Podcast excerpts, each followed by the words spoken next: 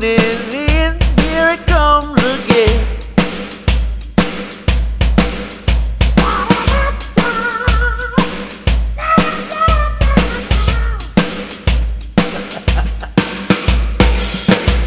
Hello, hello. We are back again. I have Ron White in the studio today, along with Micah Malone, repeat guest. How is everyone today? Man, that's cool. That is the coolest introduction I have. I've heard a lot of podcasts. That is the coolest introduction I've ever heard to any podcast ever. Is that you? is that you. your music? Yeah, Oh, really? Yeah. Is that you singing? yeah, Oh, really? All right. Are you for hire? Because I might want to hire you. yeah, man. I'm, that would be awesome. we can work something out. that would be awesome. I told him that last time too. Every time I hear it, it cracks me. That was the first thing that came out. Podcast intros don't normally stand out. Tim Ferriss has a podcast, Mm-hmm. uh, and his intro stands out. It's like a computer generated, you know, this is the future, blah blah blah, whatever. Yeah, right, right. But yours stands out on the same level. That's that's awesome. Thank you. I appreciate that. I was a little flattered right there. Wish I had Tim Ferriss's money. Right. Well, maybe one day, you know. His he came out with that book, The Four Hour Work Week, and you know, it just Yeah, I'm, I'm waiting for everyone to catch on to that. right. All right, Micah, we already know a little bit about you, but give the listeners a refresh a refresher on your uh, age and occupation. Cool. Um, Micah Malone. I'm 37 years old.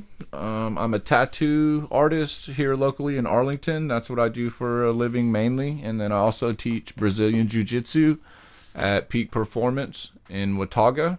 I've been teaching, I guess, since around 2010, 2011, somewhere around there. I'm a black belt under Juan Tatum, and I love everything about it. But we should probably get to the interesting person in the room because I'm kind of stale in comparison to, the, to the old guy on the left. you're interested. You're interested to me. That's for sure. All right, Ron, what is your age and what do you currently do for a living? Well, I am uh, 46 years old. I know that s- look, seems impossible because I look like I'm 26, but uh, I don't, man. I'm 46. Definitely look 46. But I uh, uh, live in Fort Worth, and I am uh, a memory expert. I teach people how to improve their memory. I was the uh, two-time USA memory champion. Uh, I used to hold the record for the fastest to memorize a deck of cards in the United States.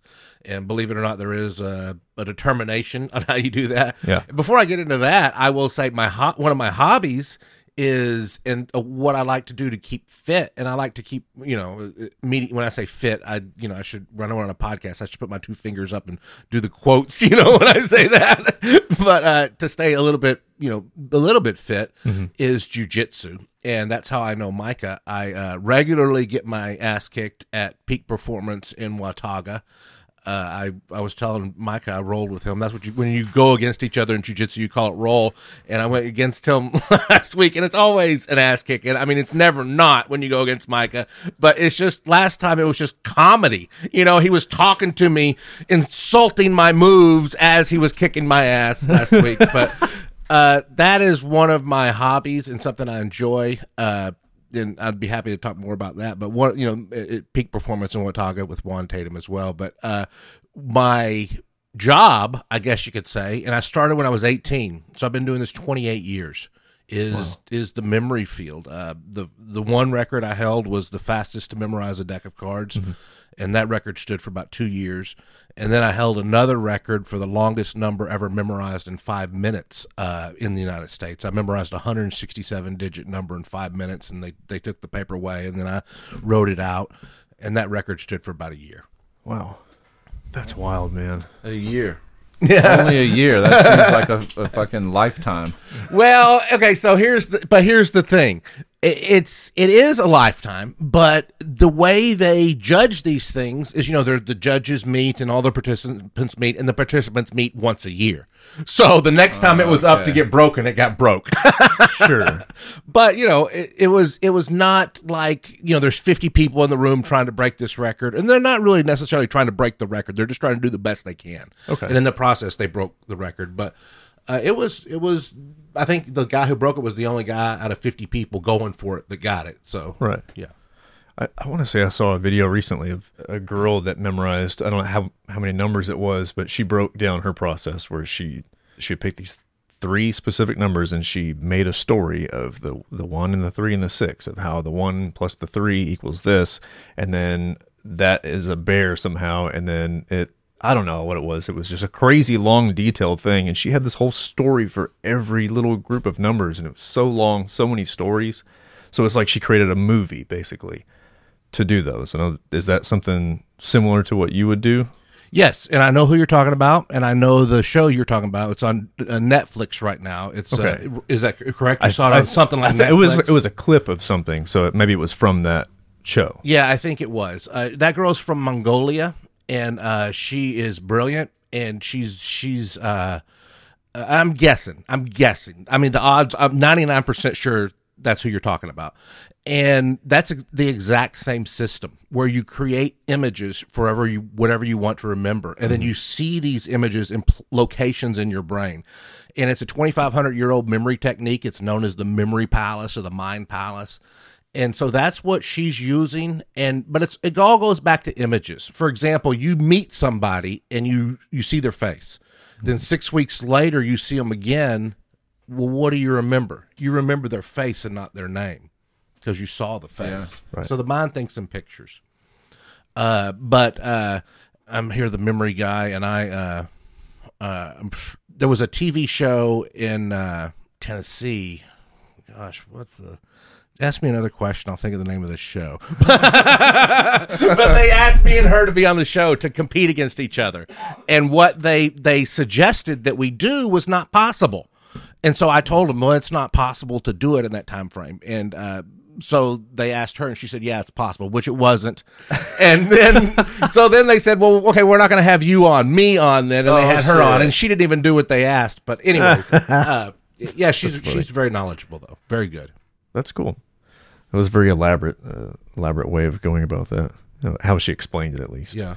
Looks like I think it came with some animated pictures or something. She's explaining it, and then I guess someone else drew it, and Yeah. it was showing what she's probably seeing in her head. Very crazy to me. The face I get it, though. makes Totally a lot of sense because I can always Danielle trips out when we're watching TV shows or movies or anything. I can say, "Oh, that guy was in that TV show back in like '84." You know, as a little kid, and I can always point out the face, but I'll I'll say, "What the fuck was that dude's name?" I can't remember the name though, and but uh, that makes a lot of sense. When Yeah, it's like try to it's like an association of some sort. Mm-hmm. You see them both together, that makes a better connection. Yeah, it's it is. I was I was looking up something I couldn't find it, but whatever you want to remember, if you can create a picture for it, there's a better chance that you will remember it. Uh, if you want, this is kind of may- you might find it a little bit interesting. If you want, do you do you want me to do a demonstration here for you and kind of show you? Sure. Okay. So if you want to, if you have a piece of paper or you want to type it into your cell phone or however you want to do this, and then, and then I'm also going to look up this information. I think it might be interesting for you. But I can, I'll show you how that I memorized this number. Uh, the 167 digits. Yeah. And the easiest way for me to show you how to do it is just to do it. So this is what I'm going to do on this piece of paper right here. I'm going to draw 25 blanks. 1, 2, 3, 4, 5, 6, 7, 8, 9, 10, 11, 12, 13, 14, 15, 16, 17, 18, 19, 20, 21, 22, 23, 24, 25. And I know this is audio and not a video. So basically what I've done is I've drawn 25 blanks on this piece of paper. And what I'm going to have you do is start right here and go this way. And in each blank, I want you to write a two digit number, a number between 10 and 99. But do it at a pace where I kind of. Uh, I'll, I'll I'll look at the paper as you're doing it, or mm-hmm. maybe you could just say the numbers out loud. That way, the people listening could hear. And well, let me. What's the first two digits? Just random. yeah, random two digits. I'll kind of pace you. Maybe Micah can help with the number two.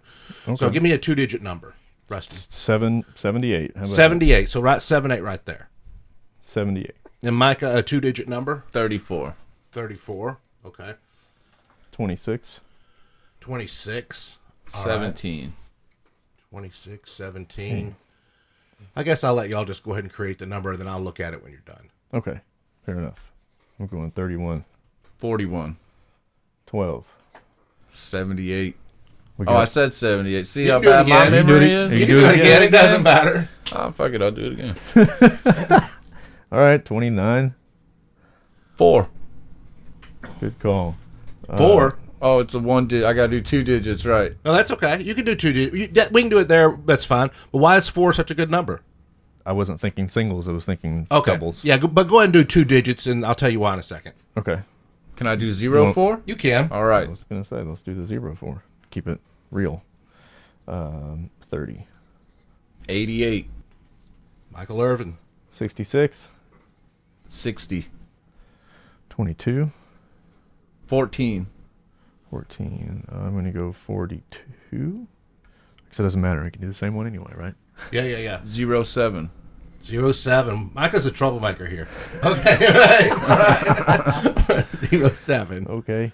Um, I have to stop looking at this paper. That's what's throwing me off. How about 73? 11. That might throw me off. So we're we're we got about five more pairs left now. Okay. 19. Uh, 57. 7. 93. 75. 60. Is that that? That's it. Okay.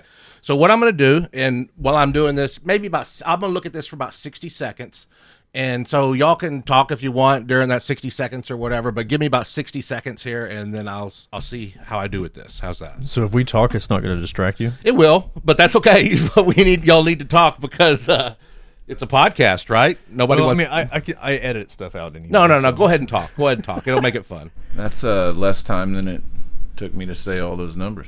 right? Hey, I'm going to have Dustin on Friday. Oh, cool. I think he mentioned something about that. And then I told you that Aubrey wanted to be on, and she reached out again too. So I'm probably going to have her on next month. Get ready, homie. Get ready. That'll be wild, dude. Aubrey is pretty colorful. We've we've had a little, a couple of back and forths about it. I think Nothing in detail. It's just I think if you were to have Dustin, Aubrey on, and then somehow everybody knew and heard all of us together at some point, either individual podcast, you'd understand that why we all are a little bit the way we are. That's pretty funny. I imagine I imagine Dustin's gonna be great. You know, he's got a lot of really cool shit to say, but I bet Aubrey blows the top off of this thing. Yeah. I 100% kind of guarantee that. yeah. Yeah. I ain't got shit I believe on it. my sister. That's Yeah. for sure.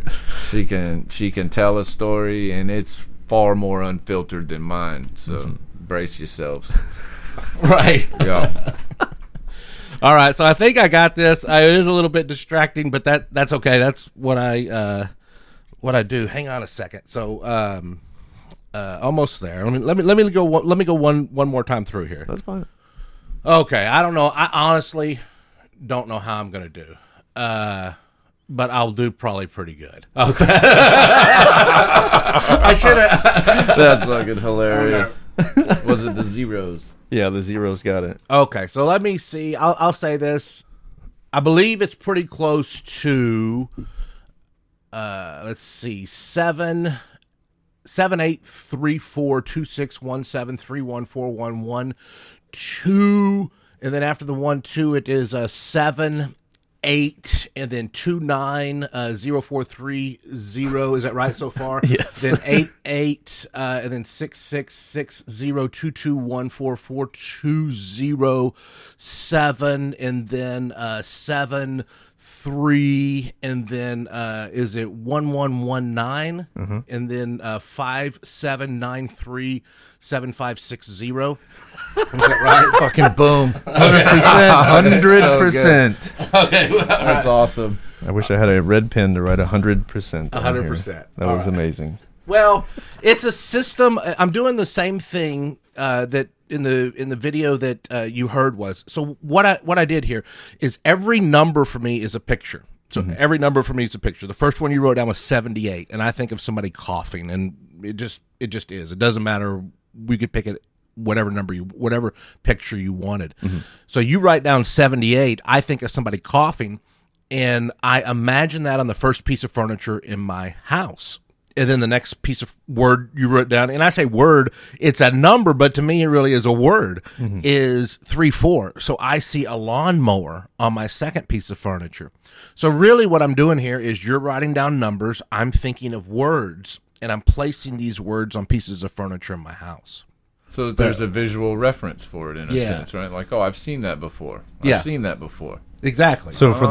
the for the lawnmower, where do you picture the number thirty four on the lawnmower to? no, I don't because the lawnmower is 34 to me. So Okay. all I've got to do, you know, and it So sounds it's like it's like another language. It almost, is right. People always look at you know they see me do this and they're like, "There's no way I can learn how to do that." And I ask them, "Do you think you could learn Spanish?" They're like, "Well, yeah, I think I could learn Spanish if I put in the time." I'm like, "Well, this is the same thing. I- If you put in the time to learn this language, which is the language of memory, you could learn how you could learn to do it." Uh, but it's note here. Uh, let me do. Let me do one more thing. So let's start. I'm going to say it backwards now. So look at the last digit, which is a zero, and I'll start at that zero, and I'll say it all backwards now. Okay. So backwards, it is zero six, and then five seven, and then three nine, and then seven five nine one one one three seven seven zero two four four one two two, and then zero six six six eight eight uh, zero three four zero, and then did I miss one, Micah? Okay, I saw you react there. So then after the four zero, it is nine two, and then after that nine two. Uh, okay, hang on one second. Nine two. It's eight seven. Is that right? And then two one one four one three, and then um, uh, seven one six two, and then four three eight seven. That's it. Okay. It's amazing. Awesome. Now, if I could just learn how to memorize jujitsu like this, maybe I could go more than 30 seconds with Micah. so are are all your double digits visuals? Is that is that's how you do it? Like I need two I need two numbers and then I can place that on an object. well, see, the reason that's it's a, it's a legitimate question because I you said four earlier, and I said no. let's make it two digits. Mm-hmm. Here's why: it really doesn't matter. You could have given me single digits here, but I drew 25 blanks on this piece of paper. So if you wrote a single digit in every blank, I'm memorizing a 25 digit number. But if you put two digits in every blank, I'm memorizing a 50 digit number. So it's Okay. longer. So I just thought it might be more impressive. Okay, all right. But you in re- so in reality, and by the way, that is exactly how I broke my record. Whenever I broke it for the fastest to memorize a deck of cards, so there's 52 cards in a deck. So the average person at this memory tournament, at least back in 2009 when I broke my record, had one picture for every card. So to memorize 52 cards, they were having 52 pictures. Mm-hmm. So then I found a system in 2008 where you could memorize three cards at a time.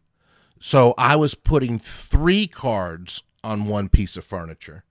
Uh, so I was memorizing three times as fast. So I guess what I'm saying is, is if we were, if I was doing this demonstration and one person was doing one a single digit in every blank, and I was doing two digits in every blank, I'd be memorizing twice as fast.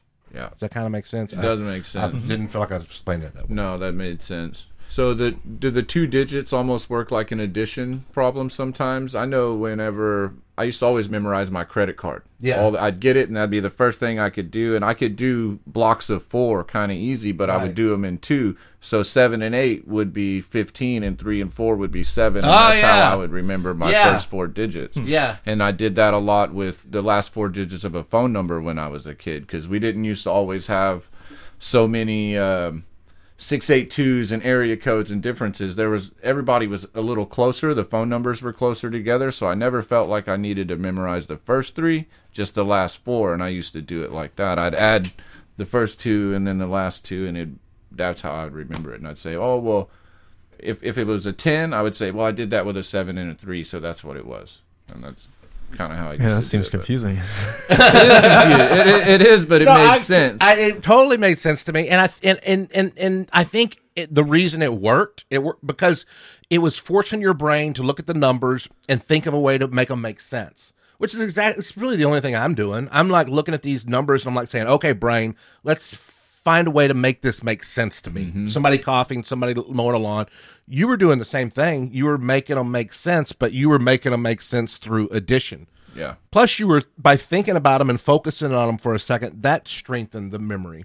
So I think that's just something you were naturally doing, and that's awesome. That That's works. the way that that made sense. So would that be like a like a different memory language? Well, I guess Like so. his memory language is different than yours. yeah, maybe so. His natural, the way he's naturally doing it. Maybe his is slang. And so seven, 78 is always someone someone coughing. It is because here's the deal. So I've assigned a, and I say I have. It's an accepted system that a lot of people use, but seven is always the k sound, like a K, and F is always the eight sound, or, or excuse me, yeah, eight and F are interchangeable, or the All f right. sound. So 78's a cough. Uh, If you do it the other way, got you now. 87, fa and ka, it could be profanity. you know what I'm saying? That was a perfect first number. yeah, that's the perfect number. I am impressed with you guys. I was like, okay, how long are we going to go? We got 25 chances till they spit out 69. And you guys did not do it. Like, That's you funny. know. Good It's call. Just, it's been wore out, man. I ain't, Yeah. got, I ain't got the energy to do that shit anymore. You're anyway. going for the So, original jokes. You didn't take the hips. obvious. So on the way, so on the way back, when you're going in reverse, we have two seventy eight. So you had two fucks in there. Yeah, I did. You gave them both right. correctly, frontwards and backwards. People th- always think it's harder to say it backwards than it is forwards, but it's really not. One, you're just walking through your house forwards, and one, you're just walking through your house backwards. And then when I get to East Piece of Furniture, I'll see a 78 on that piece of furniture. So I just flip it, you know? I got you. That's pretty cool. Yeah. I wouldn't have thought of that. So it is a picture, but it's more of just it's a word that turns into a picture.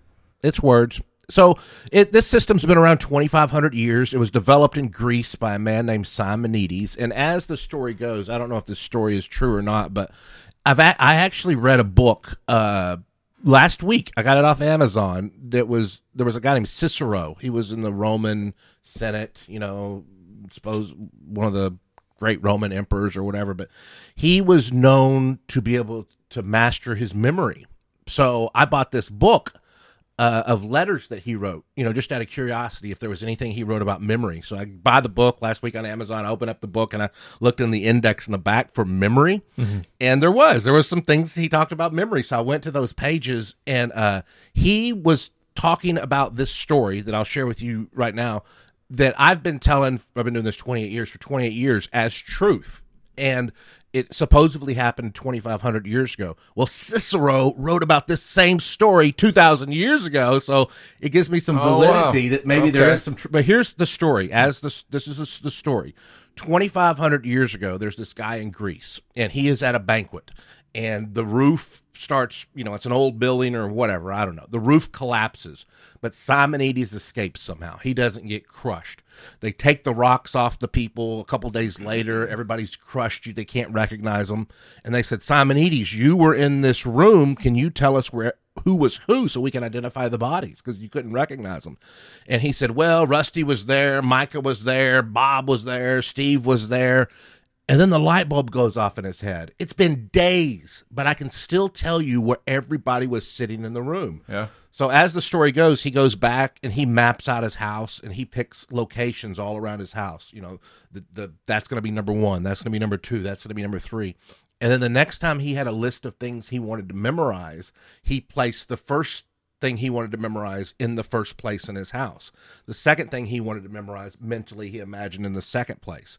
And that's exactly what I did right there with those numbers. I placed 78 in the first location in my house, which is a desk. So I see a guy coughing and he's coughing all over this desk. So that's, I mean, that's roughly, you know, kind of how it works there. That's crazy. That's pretty neat. Yeah. That's not how I would have wild. thought. of it. You know, you've been you've been coming around the gym for years, and everybody knows what you what you do. And but um, I guess I ignorantly assumed you did it like I did it. Like, Right. oh, I just you just made smaller numbers out of more numbers, Yeah. right? And uh, but no, I, I never would have thought of that. But that that makes a hundred percent sense. Well, you've probably Now that known you me say it. six years or something like that, and you've Yeah. never seen me memorize a string of No, numbers. no, I'm not asking you to do parlor No, tricks right. at the gym and shit. No. Hey, I'm trying to stay come to this alive. party. yeah, yeah. Come on, come on. We're gonna invite Ron. Check out what he can do. You know, no, that's not it. Yeah. So I guess at at jujitsu, it's jujitsu time. Yeah, I'm just trying to stay alive, you know. Yeah. and maybe, and my frustrating thing with jujitsu, honestly, other than I know I should stretch more because if I stretched more, I'd get more out of jujitsu because I got to go because you know I got a bad back, I'm an old man or whatever. But that's just an excuse. That's just an excuse, really, is all It is. is. I need to make time to do it. And so here's another thing I'll say, and as I say it, I realize it's just an excuse.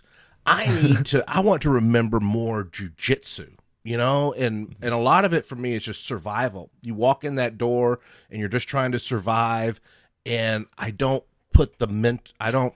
I, I want to put more of this type of. See, I mean, you can't memorize jujitsu. If you get out there, I mean, memorize it in this sense. I I could memorize a bunch of moves and then get out. You want it to be muscle memory, right? Sure. Yeah. So Yeah. that's really the goal.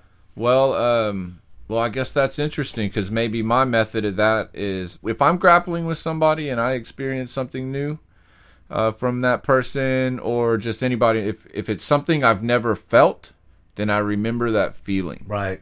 and then I want to know how to apply that feeling. You know, if uh, you've been in tons of my classes, everything is about making somebody feel a certain way and then Right. reacting to that feeling. I'm I'm more of a smasher, you know. I'm I'm a guy that goes through the middle. I'm I'm not running around and jumping around and kicking and shit. I would rather just get to you, stick to you and pressure you to a certain spot. So I remember most of it by how it feels. We all know arm bars work because they they fucking hurt when it happens. Right. And uh chokes, why do they work? But what about the things in between there? The positions in between that? How is that person feeling there? Are they feeling like they're in danger? Are they comfortable? Are they making noise? You know i love that when people start gurgling and huffing and puffing. So then i know i'm doing a good job. Yeah. and and then when somebody does that to me my brain instantly goes i need to know how to do that. Right. I need to know how to make somebody feel like that. So that's kind of how I go about it. That's tricky too, because you're taking on two different personalities. You're trying to survive while also trying to learn at the same time. Absor- Every time. absorb what's happening. Right. Every time, you know, of course, you have uh, anybody can get caught at any time, but your chances of that happening get slimmer and slimmer the more you've been doing Yeah. it. That some new person's going to get you, but at the same time, uh, we have people like Brett, you know, Yeah. Destiny and Brett. Um, he's a former pro football player, and he's just a physical specimen. So immediately, I got to know whether it's this dude's first day or not. I, I might be in fucking trouble. Right, know, so, um, now it's my turn to not feel that way and to impose my, you know, what I want to and make him feel a certain way and react because what I do know is how that feels to him and what are the odds of his next move, right? What's Yeah, yeah. what's the statistic there? He's probably going to do that. So if I can make him feel that way, uh, more than likely he's going to go that. Yeah. Right. And it's it's the same kind of breakdown, and you got to break everybody down like that. Everybody's different too. Some people are more used to it, knee on belly positions, or just a good cross face, or even having your back and all these smothers. Some people are more used to it, and they get more relaxed with that feeling Yeah. so they don't react to it as often. They just respond better and they learn how to work out of it. And I guess that's really the the same thing. You've related your numbers to pictures and I've related my movements to feelings. Right. Well, you know, feelings is a strong part of your memory. You know, there's a part of your brain, the hippocampus, and it will store information in your long term memory if there is emotion tied to it or pain or something like mm-hmm. that. You know, that you know where you were on September 11th. You know, Sure. you could tell me about the car accident 10 years ago because your brain stores it there because of the pain associated with it. Yeah.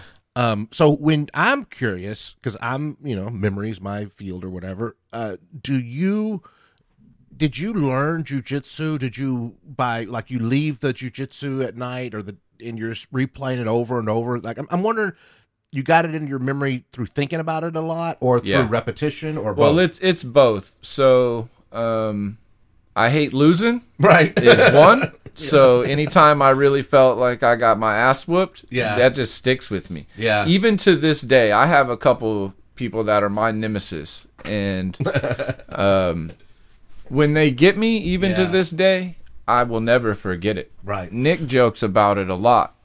That Micah will tell you the last time you got submitted, what the fucking weather was like, what Right. he had for lunch, what gi he was wearing, and everything. Because I do obsess over things Yeah. like that.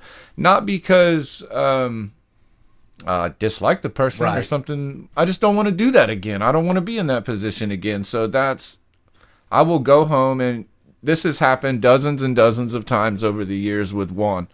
So you know how we get called out every class. Yeah. Somebody does at the end and Yeah. it, it's a show. Uh, Right. Everybody is around and it's like fucking pit fighters sometimes. Right. People are pounding on the mats. it's awesome. And the, you've got one section cheering for one person, Yeah. the other cheering, then you've got I'm yelling instruction to one guy, Juan's yelling instruction to Right. the other, and it gets intense. And we're not shying away from what the fuck are you doing, you know, uh, things like that. So it's uh, well, shit, I kind of forgot where I was going even with that. But I would, oh, when I would get beat in Yeah, those yeah. situations, I get called out to that. That used to be I'm not going to mention everybody uh, online who it is, but I have told Juan before that anytime and every time that fucking person is here, I want that match. Oh wow. And I want it at the end of class Oh, and give it to me. Oh, wow. And because those are the people that they beat me, right? yeah. And if they if they happen to beat me at the in that match, Juan's gonna get a phone call from me sometime within the next hour after class, and I'm gonna first I'm gonna apologize Yeah. uh, for not winning because that's my coach and he believes in me. I've requested that. Um, that's what I want to do, and that's how I feel. That's I feel that that's my obligation is to make him feel good about what he's taught me. Right. Make me feel good about what I've learned, like a fucking dog getting a treat. Right. You know, go fetch here, bring it back. I'm gonna pet you. There you go. That's Right. that's really my mentality with it. So I obsess over loss.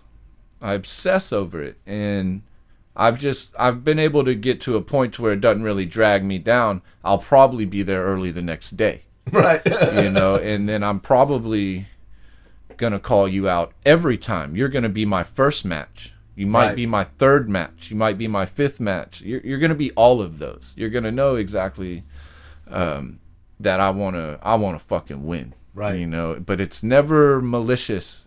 It's really not. I'm not trying to hurt anybody in this permanently. like maybe four wanna- or five days. I want to hurt them right then, and then also Yeah. on the other end of that, that's also their decision too. Like how how much do they want to get hurt if they're in Right. some and they tapping or not? But Yeah. um, amongst friends, we all know we let each other go when anything's really going to happen. But I approach it all like that every day. I approach like that.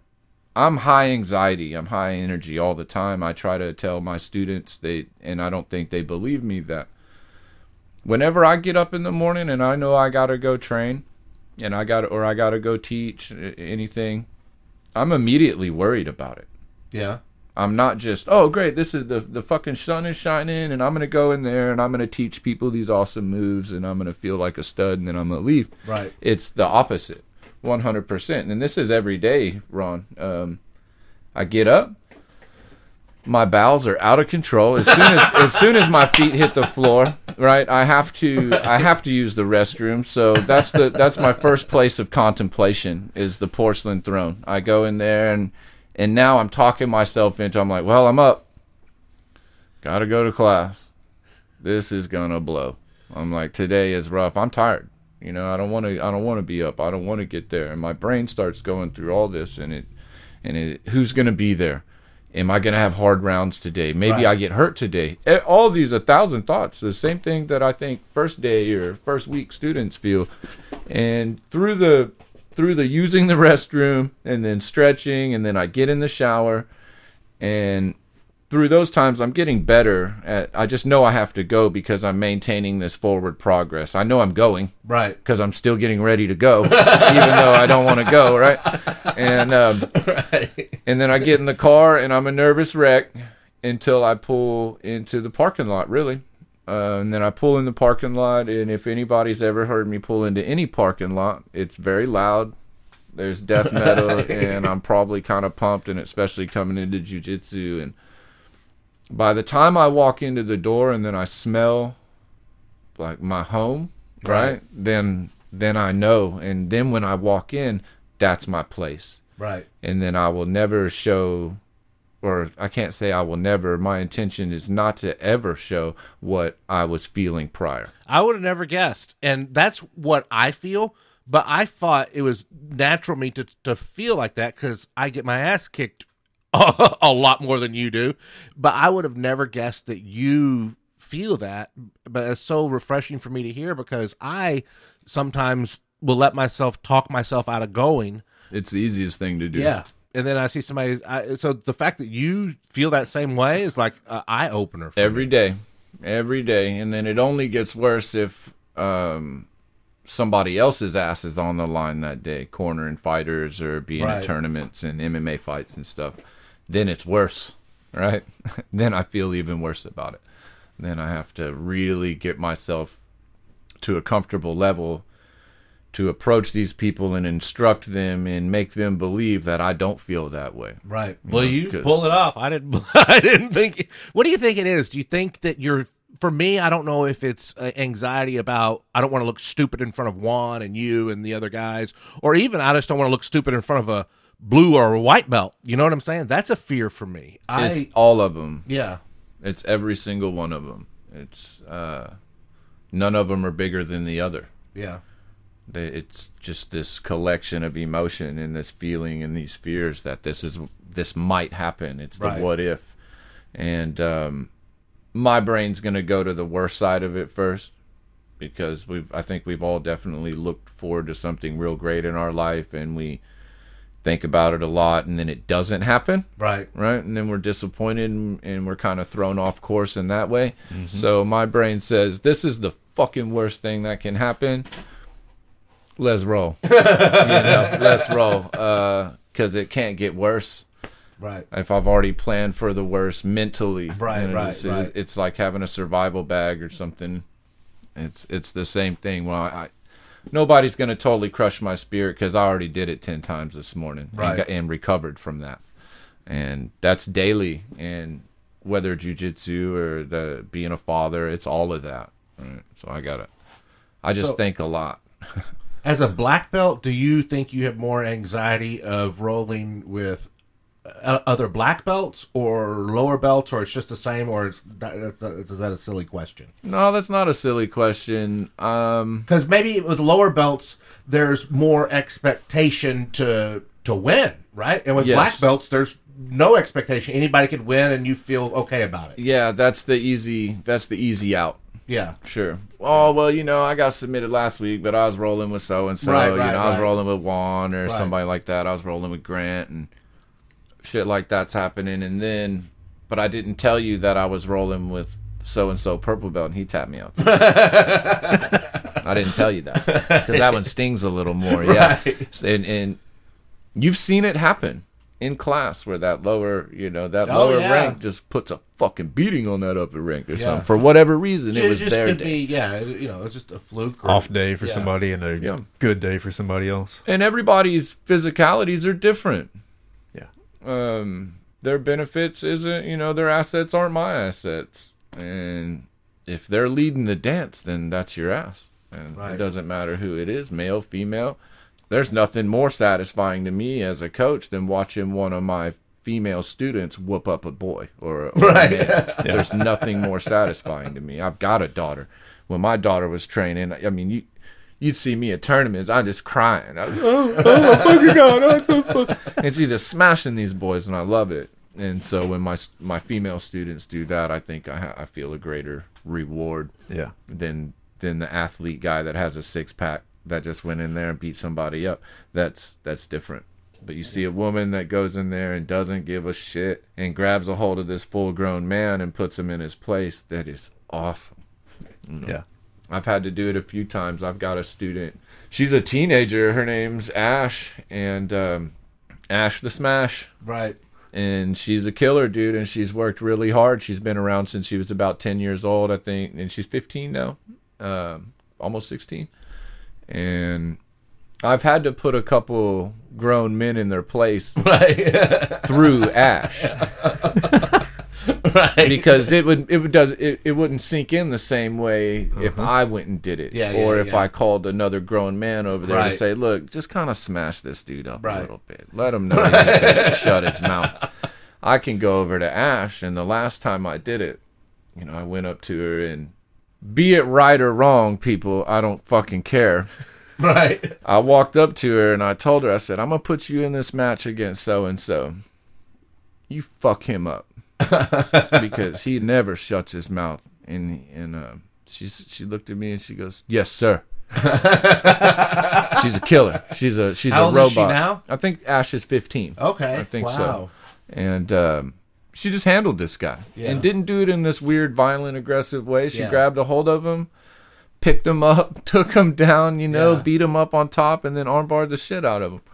I never thought that dude would show up, but he came back, you know? and now he and now he's uh he's pretty consistent. Yeah. Yeah, he's he's usually around. So, like we were talking last time, you either get embarrassed and you never come back, or you just eat that eat that crow and you come back and you do it again. There's there's no other way. You're going to be embarrassed constantly. And you know, I mean, I, I'm sorry to jump in. I don't know if you were going to say something, but I, I think the the uh the lesson for that is that te- did was that did you just pop your ribs? Was that- Yeah, that was my sternum. Oh man, yeah, in my ribs. what the heck was that? How did you do that? Uh, well, I notice when my breathing gets a little funny, I probably need to pop my sternum Whoa. and then my ribs. and I could do my so- I could do my back like that. My upper back. Yeah. Oh man, and then my like my clavicle up here does it too. Sometimes this this bone right here just pops out. Oh, wow! It'll be sticking out Just about gotta- an inch, and I yeah I have to like rub it and push that thing back in, and then the shoulders do it too, the knees, the hips, whatever, my neck.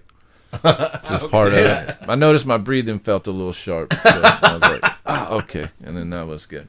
I'm like, what's he, he chewing on something over there? I didn't know, but uh, technique. I think what that uh, that speaks to that a girl beating a guy, which you know is technique beats strength a lot of times. If, the- Sure. if the strength doesn't know what they're doing, Sure. If the strength doesn't, One hundred percent. uh, you know, when I was first started jujitsu, I guess I've been, you know, maybe three years ago or four years ago, I don't know, something like that. Some guy said, "Ron, you do jujitsu. I bet you could kick uh, Ronda Rousey's ass." I'm like, "No." Probably not. Yeah. he was like, "No, come on, dude. You're you're a decent sized guy. You do jujitsu. She's a woman. I know you could." And I was like, "No, you know, it's not even gonna. It wouldn't even be. Cl- that's like a different level. That's a professional. I mean, that wouldn't even be close. But just somebody who's not a professional, just somebody who trains every day. You know, a high level belt, a woman at peak." Black belts, Christine. Christine the monster. just handle me. You know what I'm Yeah. saying? Just handle me like uh, a a guy would. Yeah, you know? Christine's a monster. Her technique is really good, and she's, uh, you know, pretty small and unassuming Yeah. for the most part. And then Yeah. you get a hold of her, and more like she's got a hold of you. That's just what's up, and it is pretty impressive. Um, you know, Destiny's another one. Yeah. you know, but I think, um. You would expect it more from Destiny than you do from Christine, right? Because Right. Destiny, Destiny's just ripped up. She's Right. just a little muscle powerhouse. So you see her like, oh, I bet this girl's an athlete, and then you see Christine, and Christine's being so nice to you, Right. right? And you know she's got her daughter over there, and she's like, yeah, whatever you want to do, bud.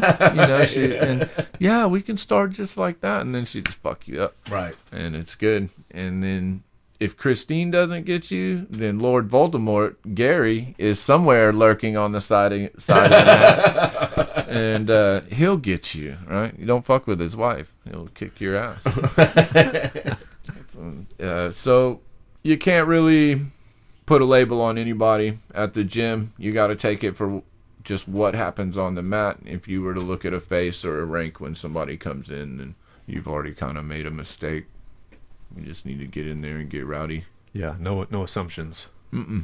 No. You said something earlier that made me think of your jujitsu moves would be you could treat that like chess, where you could almost throw out uh, a pawn or whatever, Sure. and, uh, lure somebody in for a specific move because you know you're going to counter that with a specific. Yeah, there's a lot of that.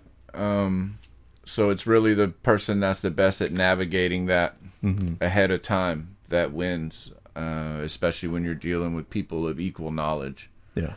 you know, and experience uh, all of that. It is.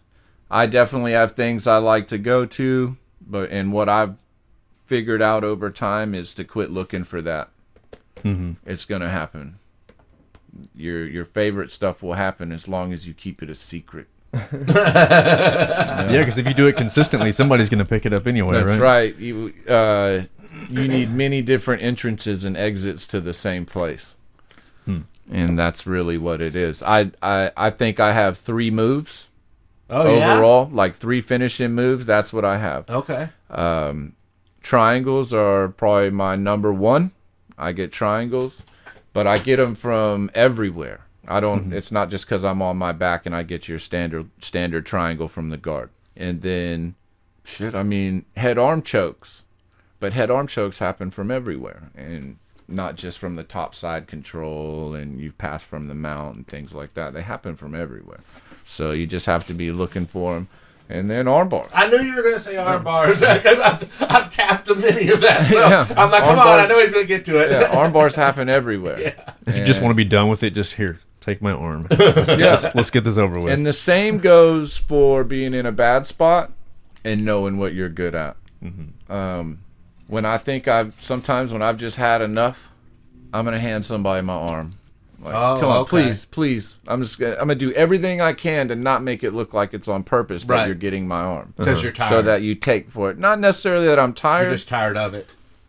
um, because I think it might be the easiest way out Okay. Oh, so you're you're giving it to him, but not to move to a different to position? get somewhere else. I see what you're Yeah, saying. yeah. Yeah. I'm not okay. trying to say I'm take not- my arm, motherfucker, and tap me out real quick. I see. I'm like that isn't, that's not a Micah. Uh, no. I'm like take my take my arm real quick, please, so I can get out of this. I see. Okay. And uh, that's kind of it, as dumb as it is. It's it works a lot. so everybody has their go tos: offense, defense, anything. Of course, that's the last resort when I when I feel that oh man, I'm just not getting anywhere, or I feel that uh, they're a little itchy on the trigger. They're gonna take it. They're gonna go for it right off the bat, and Yeah. then it makes it easier. Then You're like, oh, okay, yeah, they're gonna go for that, and before you know it, I'll be where I need to get. And then every now and then it doesn't work out, and I'm silly, you know, and getting tapped. And that's how that goes too. Well, I've, I I haven't seen that hardly ever, but uh, I you know what, jujitsu for me is a lot like a life lesson. Like the last time, now I'm gonna, you know, Micah knows this, but the people listening don't know this. If Micah and I roll, he's gonna win easily. But I still, for whatever, went in happy to my last roll with him because I just learned some moves from somebody. so I'm like going in all happy and stuff, and I he Micah's on his back kind of, and I grabbed his legs and I I tried to push him down to the ground and then kind of you know, go around a pass. And uh, as soon as I did it, I was I guess leaning too far forwards, and Mike was like, "Why are you leaning so far forward?" And he pulled me pulled me forward, pulled me in. Thirty seconds later, I'm tapping. But afterwards, it was like a good life lesson. You know, you got to be um, balanced in jujitsu, but you got to be balanced in life. And that, I was I was thinking about that as I left. You know, leaning too far forward, leaning back, being balanced. Yeah, yeah, everything kind of comes in Yeah. steady, right? I mean, everything has to be stable when you get in there. Your balance and where your extension, you don't want to overextend, you don't want to be too timid, but everything really does translate to to one another, whether it's in the gym, out of the gym, anything like that. I we were talking on the way over here. I could be the biggest nerd about jujitsu, and I have been for years. I I can talk about it all fucking day, and I know some people get tired of hearing it, but I think there's so many relatable applications just for the mindset, the mentality, the work ethic that comes along with it, and um, to the to the good ones, the loyalty, you know, and what comes along with that. The feeling you get from the people you're around becomes way more intoxicating than this so-called punishment you're dishing out. Mm-hmm. you know, I talk like a fucking caveman, and I enjoy that part of it. But I would never keep going back if I didn't love the way that the people around me made me feel yeah. and that's that's the that's the main thing. They're they're an, an extension of the family. It it should when you walk into your gym, you should feel as if you've come home, you know, or you're or you're at a very familiar place, hanging out with familiar people and and faces. All that uncomfortability should go away. Like I was explaining earlier, I'm nervous until I get there mm-hmm. because once I'm there, I realize that I'm I'm right where I need to be. Yeah. Everybody's there to lift each other up too, right? Yes. You're competing and, you know, trying to bonk each other on the head sometimes, but you're still like he said, is you're pointing out his fault as you're showing him. Yes, I, I, I have a tendency to explain things like a comic book would, where I'm, I'm like pow, bang, smash, crash, and, and uh, that feel? huh? Yeah. Oh God! but you know that's uh that's just a small side of it. That's a small piece of it. When you when you really get down to it, there's a there's a lot there's a lot more to it. Oh, yeah. it's a lot more intelligent than I make it seem No, uh, to sound. I think. Well, I think what you, even people who are listening to this who don't do jujitsu, what you just said about you know you're a black belt, very skilled. You're going to win a lot more than you lose, and you are still having anxiety about getting in there and training. And somebody who's like listening right now and they don't even do jujitsu, they can apply that to their job, man. You know, they probably have that same, and they might not be a black belt at their job, you know. And they so it, I think that's just good for everybody to hear, hear no matter what you do. Yeah, it's um it's served its purpose many times over. You know, there's been times where I've wished I've said something and I didn't, right? And um not necessarily that I didn't speak my mind and my opinion, not in those chan- not in those instances, but where maybe I felt I should have shared an experience that I didn't because I was worried about what everybody else around would think Right. you know. And um, through teaching jujitsu and doing it, I've learned how to communicate a lot better and just say whatever it actually is that I'm feeling, and not really worry about the repercussions. Hope that I've represented myself well, my family and friends well, and that the people that matter will understand where I'm coming from Right. and that's that sometimes that's hard to do. Um, I I was talking about this the other day. I think the place that one of the places it applied for me the most within this last year it was at a funeral of a really good friend of mine, somebody that I had known since shit I was like five six years old. My brother and I's best friend really, and I'd been to tons of funerals. We all have, and then we all come to these moments where it's time to say something. Right. And I think out of all the funerals I've been, I think only one time was the right fucking thing said. Right. Right. Right. You know, because it's who the hell knows the right thing to say. that's say. right. It's it usually seems that the wrong person is getting up because maybe the right people mm, are hesitant for whatever reason. Yeah, second guess themselves. Okay. And there was a moment a couple years ago that that really hit home with me. My father-in-law had passed away. He'd suffered from Parkinson's for years. And my father and I, father-in-law and I were super close and in a really weird way. So Dr. Jim, James Witten was the motherfucking man. He was a pioneer in vascular surgery, had all these silver scalpel awards, and he was just like um he was above most people when it came to that and just as a human and when i met him first time i ever met this guy i was in my underwear in his house Right. at six in the morning and he's eating breakfast you know in his business suit getting ready to go do a liver transplant or some shit. So and he was incredibly welcoming. We he just said you must be micah. Come have a seat. Would you like an english muffin? And from that day on me and him hit it off really really well. Two totally different worlds. Right. he is what most people might call a stick in the mud right or a snob. Right. just because he had done so much. Well, Jim, which I, you know, he came from nothing and worked all the way up to where he was, and it took years. And I respected him for that, and for some reason, he respected me. I don't Yeah, really yeah. understand why that he felt the way he did about me, but after his battle with Parkinson's, um, you know, he finally passed due to those complications, and then at his funeral, there was that moment that they said, "Would anybody like to come up and say anything?" And I didn't fucking do it. Right. I just didn't do it because I was uncomfortable in the company I was in.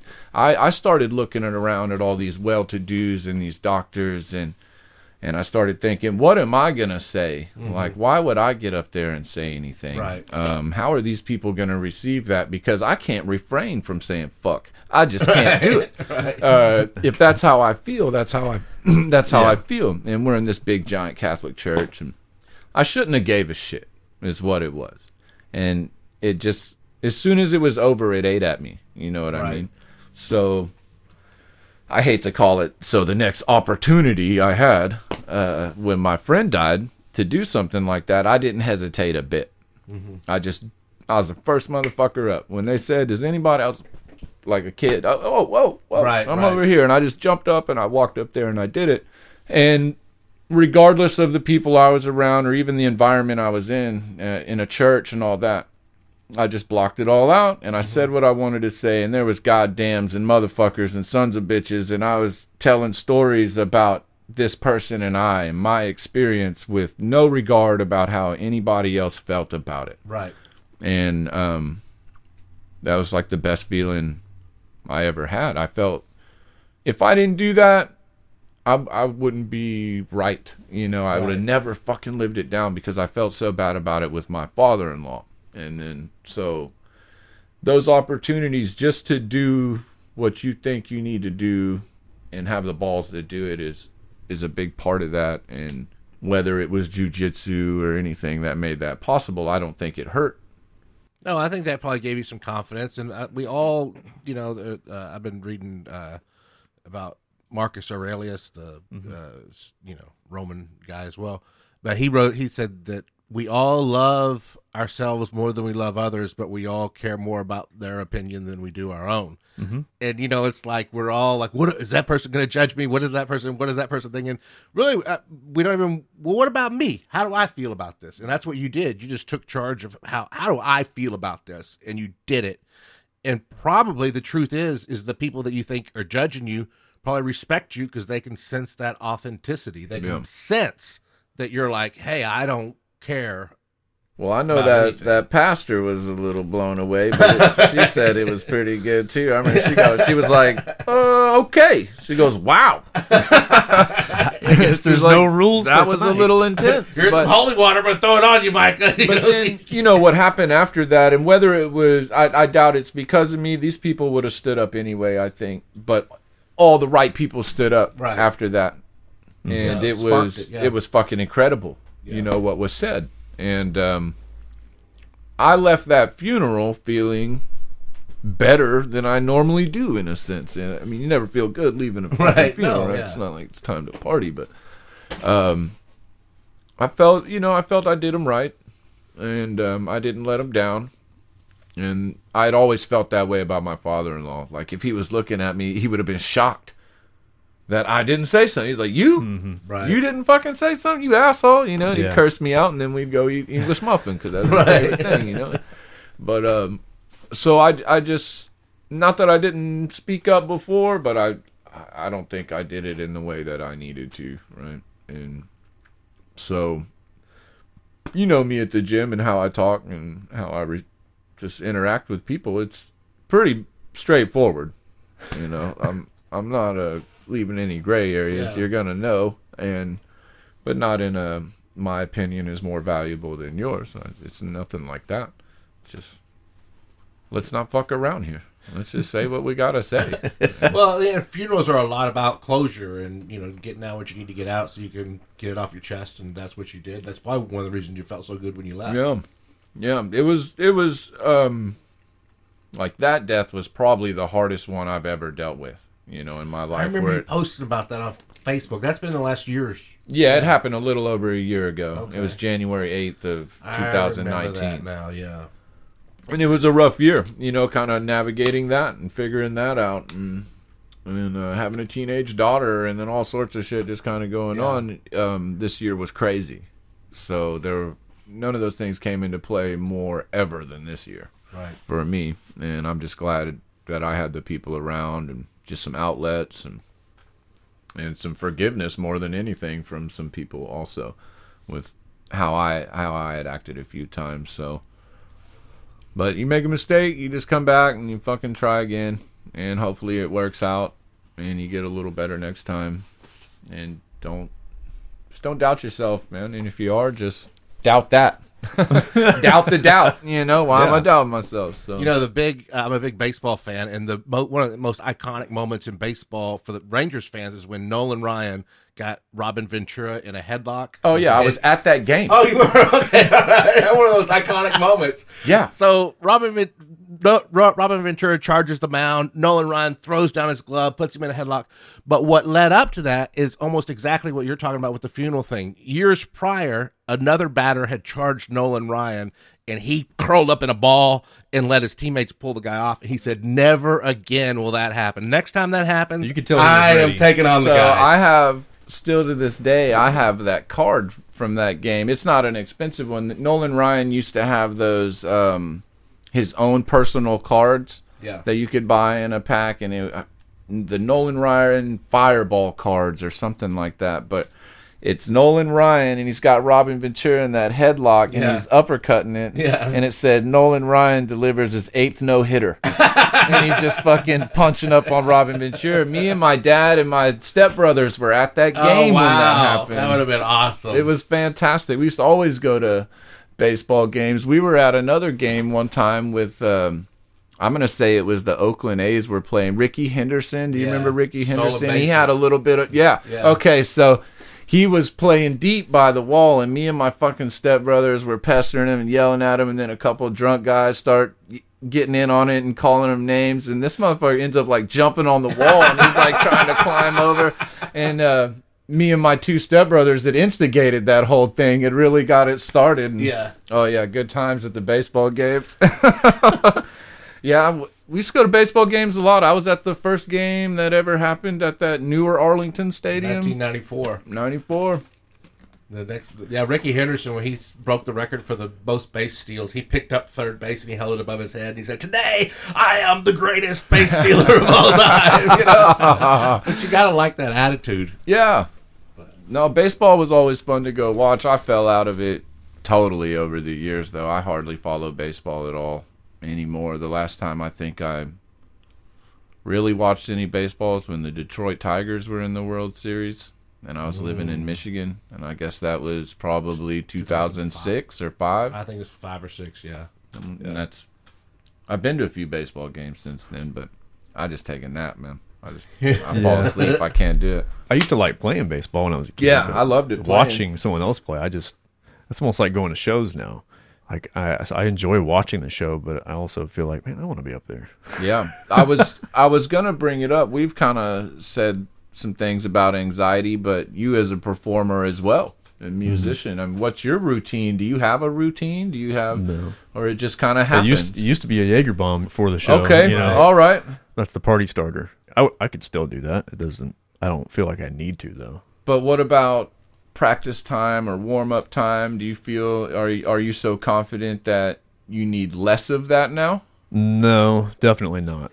But I feel like I could push it off until not the last minute, but I don't have to work on it consistently for two months. You know, I could just spend the la- the last I don't know three weeks. I guess you and know. it doesn't bother you that it's not a mental hang up like that. no, no, Yeah, because it's been so long since I mean I I don't play that many shows anymore. Yeah. So it, it, there's a little bit of time in between them. So there is a little bit of extra, you know, nervousness when it mm-hmm. gets closer to showtime, just because I haven't done it in a while. And am I going to get super nervous randomly on stage if I hit a wrong note, you know, because that, that does happen. You hit one, one off note Right. and then you're just telling yourself in your head, stupid idiot, you know, don't mess Yeah. up the rest. Oh, I, I, then you're thinking about it too much. And in that you make now more you're behind. mistakes and, Yeah, and now you're behind. and then you have to put your guitar down and walk off stage. And it's funny that it's a Jaeger bomb. It's like the mixture of energy and depression Yes. in, in, in a fucking glass Yep. is a Jaeger bomb. That's it. Yeah,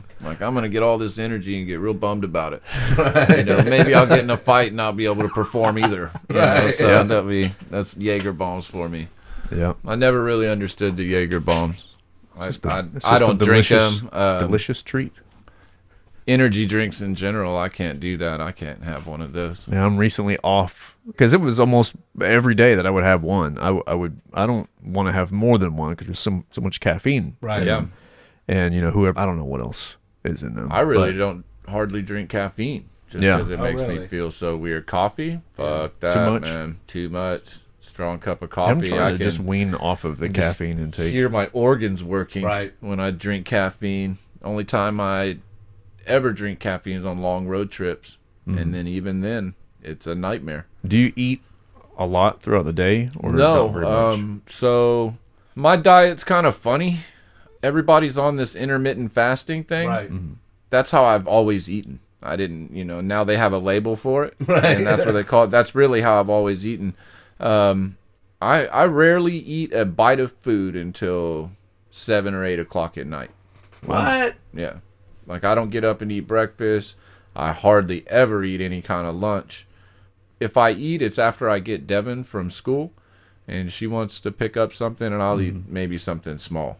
Um, but usually I only eat dinner and that's Monday through Thursday. And that's how I Wow. I think that's why. but I eat a gigantic dinner. Yeah. It'd be huge. And then um and I don't drink sodas or anything really through the week, no caffeine. Yeah, you don't have a lot of sugar intake either, right? That's probably No. why, because your body's used to eating eating off your own fat and you know whatever you give it when you and give it to it. All the stored unintentionally stuff. I really don't eat a lot of carbs throughout the week. Mm-hmm. You know, I'm not really into them um, because uh, they make me feel heavy the next day. I, I just feel one meal a day, Monday through Thursday, does me good. So it's probably greens and a big hunk of whatever meat that we're Right. having.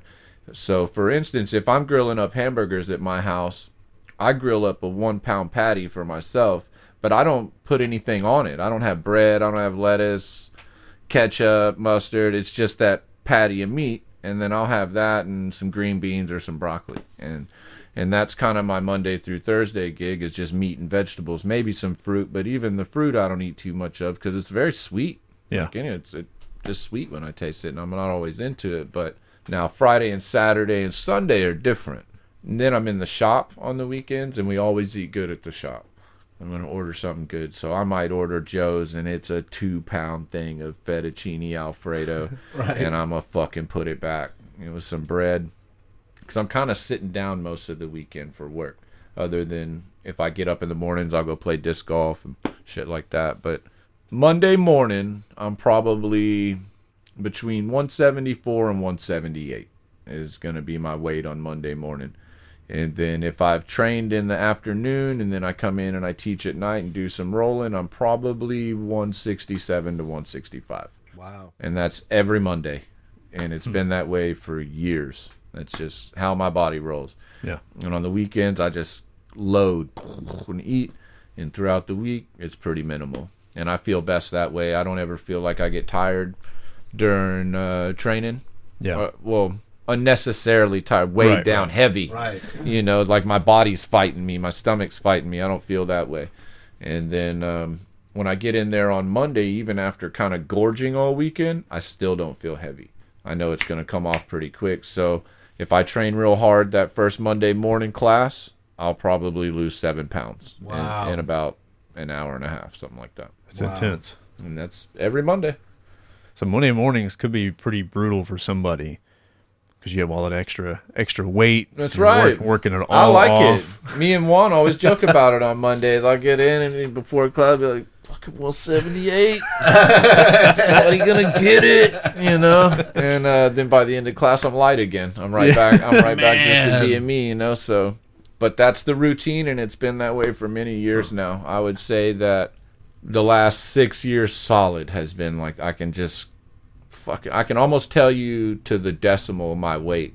You know, there's been a uh, there was a, a book that I was reading. And it was like, you want to live longer. There's like one thing that's been proven that you will live longer if you do this. One thing, it's eat less. You know, eat less Yeah. frequently. Eat less the and people sleep who more. live maybe? the longest eat less. Well, how much progress do you just snatch away? yeah, all these people that work so hard to look good or want to get in shape and then right. It's not it's not always what you eat either i mean it's how much you're it's eating how and much you're eating how and when often, you're yeah. doing it mm-hmm. and I'm, I'm not going to claim to be some kind of nutritionist or scientist i, I, mean, fucking- I just What's Yeah. input input and output too. that's what's so, worked for me You know your Working out. exercise and Well, you know, Michael Phelps drinks, eats all the hamburgers and Big Macs or whatever, but he swims a lot too. You know, the amount of calories that guy's burning in a day it's got to be astronomical really swimming is a hard activity right. and I've never really put on a like a one of them smartwatches to figure out what my heart rate has been while I'm rolling or my resting heart rate or anything like that. I I know that I can get it down pretty quick, like when I'm tired. You know, if I'm fucking been huffing and puffing, it seems like I can get my heart rate down pretty fast. Yeah. Mm, But Just some steady breathing. just good breathing, and that's a that's a part of it while you're rolling. You better be breathing well. That's mm-hmm. the most important thing right off the bat. If you plan on being functional the whole time and and being a threat, then you you need to have some breath. Yeah. You need to have some oxygen going through your body. So if you can learn how to breathe and relax, then you'll do a lot better than you think you will. You'd be able to think your way out of a lot more situations as opposed to just trying to impose some kind of aggression or Yeah. tactic. Right. Yeah. Uh, just relax. That's a tactic. That's a that's something that many people can't master. mm-hmm. But if you can do that, then you're gonna you're gonna benefit a lot more than they will. Yeah. And you're a veteran, right? I am.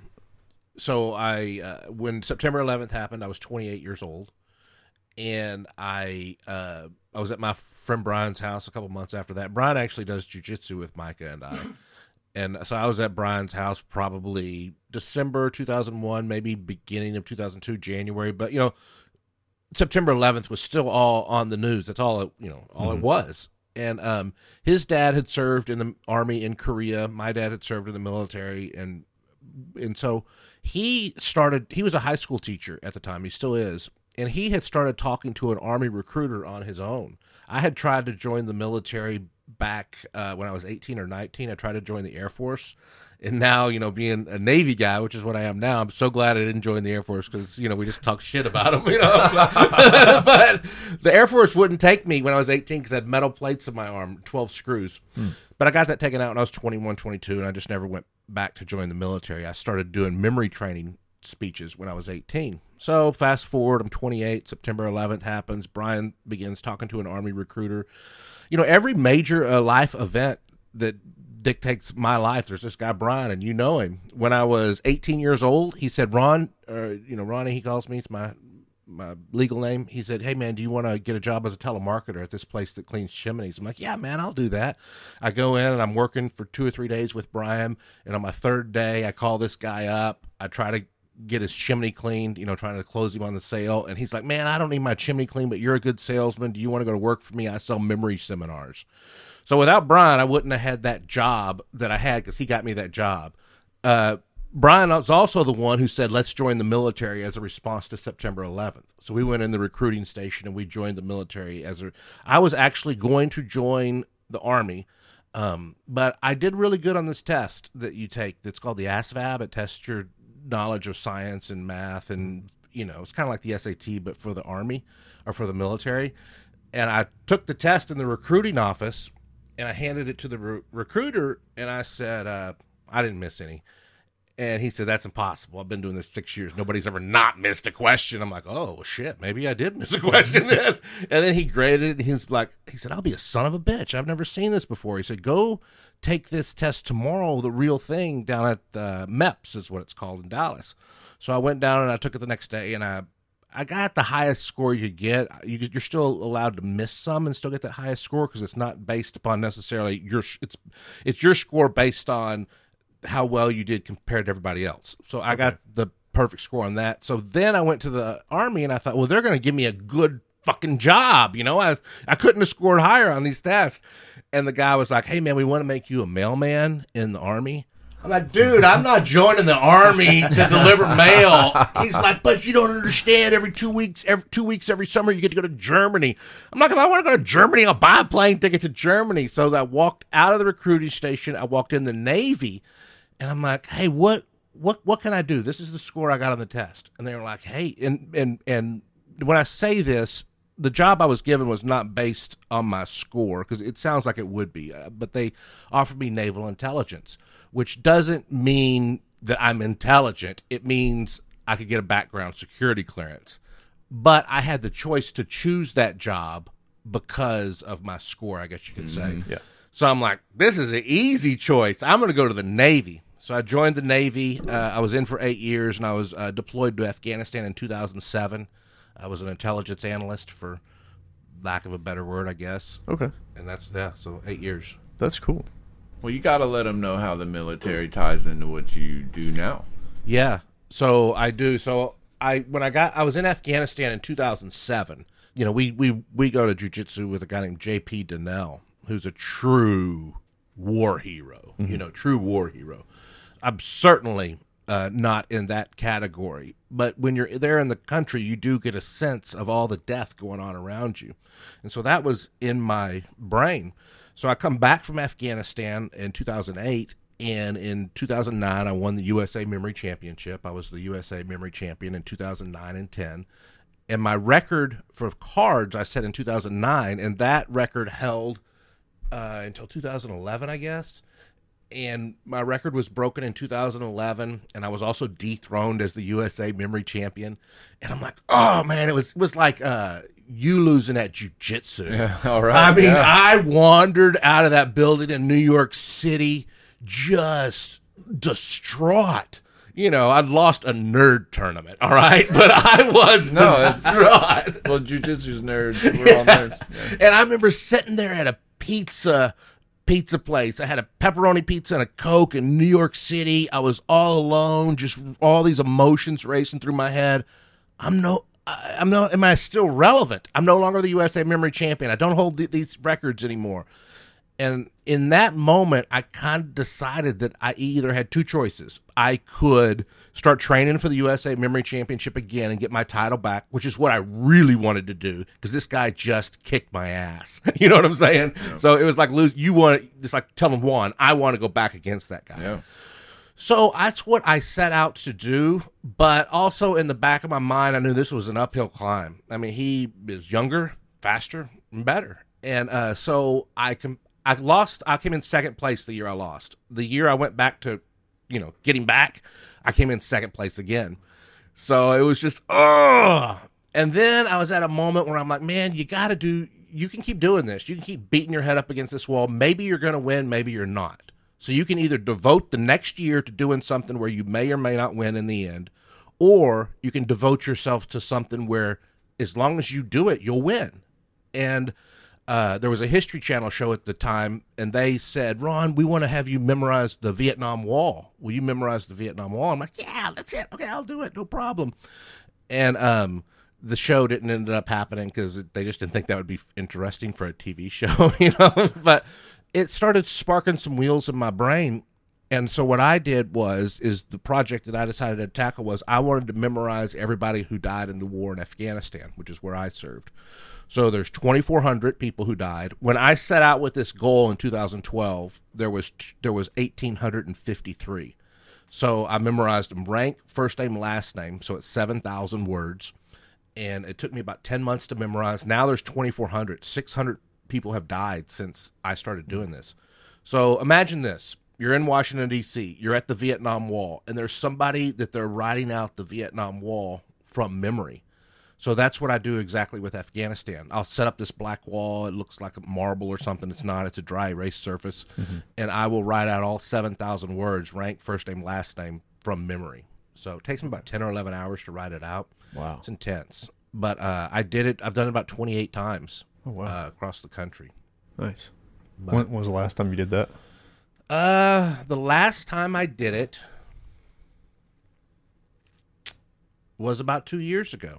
And that's really sad for me to say because it's so meaningful. But the honest reason is, is it just all comes down to money. Oh, right. You know, it's expensive to rent a truck, haul it up to New York or wherever Yeah. you're going to do it. And then it's also expensive as far as time away from my business. You can't just set up a wall and write out 7,000 words from memory. You got to, it's like training for a fight. Sure. You know, you got to spend the, the six, eight Like weeks you said, it took 10 months the first Yeah. time, right? So, I got to go back and review it every Mm-hmm. time, kind of like a fight. And so I do hope to do it again. There's an organization out there that uh, is is they're wanting to withdraw our troops from Afghanistan, and you know I can't say that I don't support that too because you know it's terrible. War is Yeah. terrible. So they want me to do it. So I made you know as a kind of a visual picture Mm-hmm. of everybody we've lost. So who knows, man? But uh, it, yeah, it's it's uh, it's probably I'm more proud of that memory project than winning any memory tournament or memorizing a deck of cards. Sure. it's cool, fun to say, but what am I more proud of? Yeah. Well, the um, the reward's different. It is, yeah. Yeah. you're not getting a title for that. You know, it's not like making you a bunch of money and this. It's just something you wanted to do. You so know- you did it. When I was member, I had a, I printed out a binder and I would carry this binder around with me everywhere I went in 2012, early 2013, and people were like, "Man, what's in that binder?" Because I mean, I had it everywhere: baseball games, airplanes, trains, cars, everywhere. You know, hanging out. I'd go, Brian. You know, Brian would say, "Hey, man, you want to meet? You know, Hooters or whatever?" I'd be go, "Okay, yeah," and I'd bring, I set the binder there in case I wanted to look at it.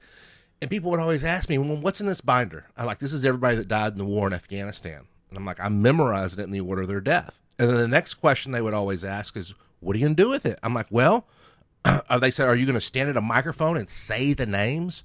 I'm like, no, I could do that. And it would be a lot easier because you don't have to worry about spelling. Mm-hmm. Like Jeffrey, you can spell that J E F F R E Y, J E F F E R Y, J E F F R E Y, G O F F R E Y, G O F F R I E. All those variations are on the Afghanistan wall. So the hardest part is spelling. So I said, no, I don't want to write it out. That's easier, but I want, I mean, I don't want to say it. I want to write it out because I want people to stand back and look at it and be like, Yeah. whoa, I didn't know it was that much. But one thing I'll say on the point you just said is they're like, where are you going to do it? I'm like, I don't know.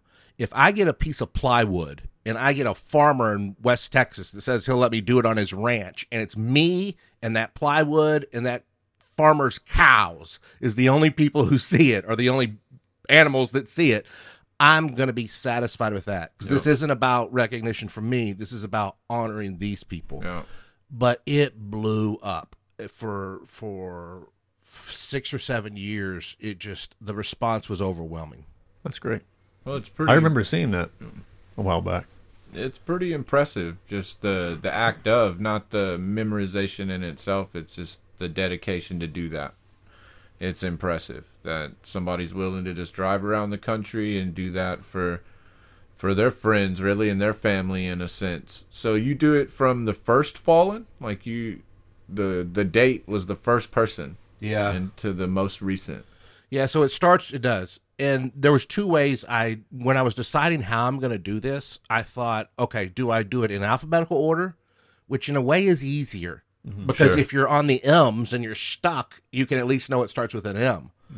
But that was almost but I thought it was more symbolic to do it in the order of their death, which it is more symbolic. You know, this is Master Sergeant Evander Andrews. He was the first one. We just lost somebody two weeks ago. So now I don't even know the name yet. But Master Sergeant Evander Andrews was the first. But also, it's more practical to do it that way because we're still losing them. And if I had memorized them in alphabetical order, I would have to always be inserting new names in my memory. And that's more difficult than just Yeah. adding them to the end. So you know, when I was doing it, I hired a, a Navy SEAL uh, as my coach, and people to my mindset coach, and people was, man, that's that's the weirdest thing. What does a Navy SEAL have to do with memory? Absolutely nothing.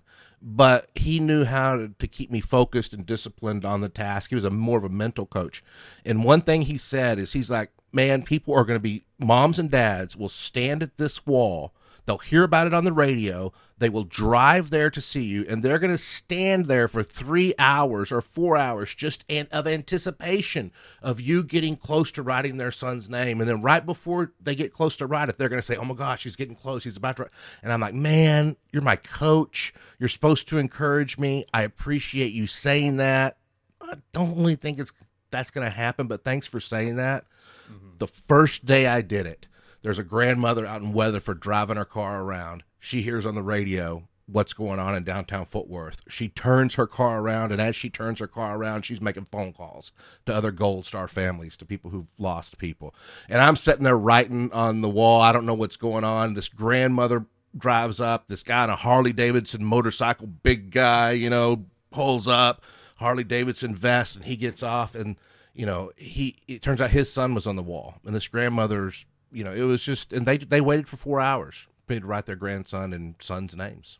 Hmm. That's pretty impressive to you. It's impactful.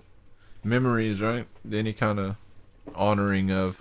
I think that I've always thought that was pretty cool, and I couldn't even imagine having the keeping it together during that time while you're just emotionally while people are watching because they're probably not keeping it together all the time either, right? No, they're Yeah. not. You know, it was uh, Uh, one of the times I was riding on the wall, this that, that first time actually, I was riding on the wall, and I looked out of the corner of my eye, and there's a guy just standing there, and I'm riding, and he's just standing there, and finally I turned around and I said, "Man, are, are, are you looking for a, a a name on the wall?"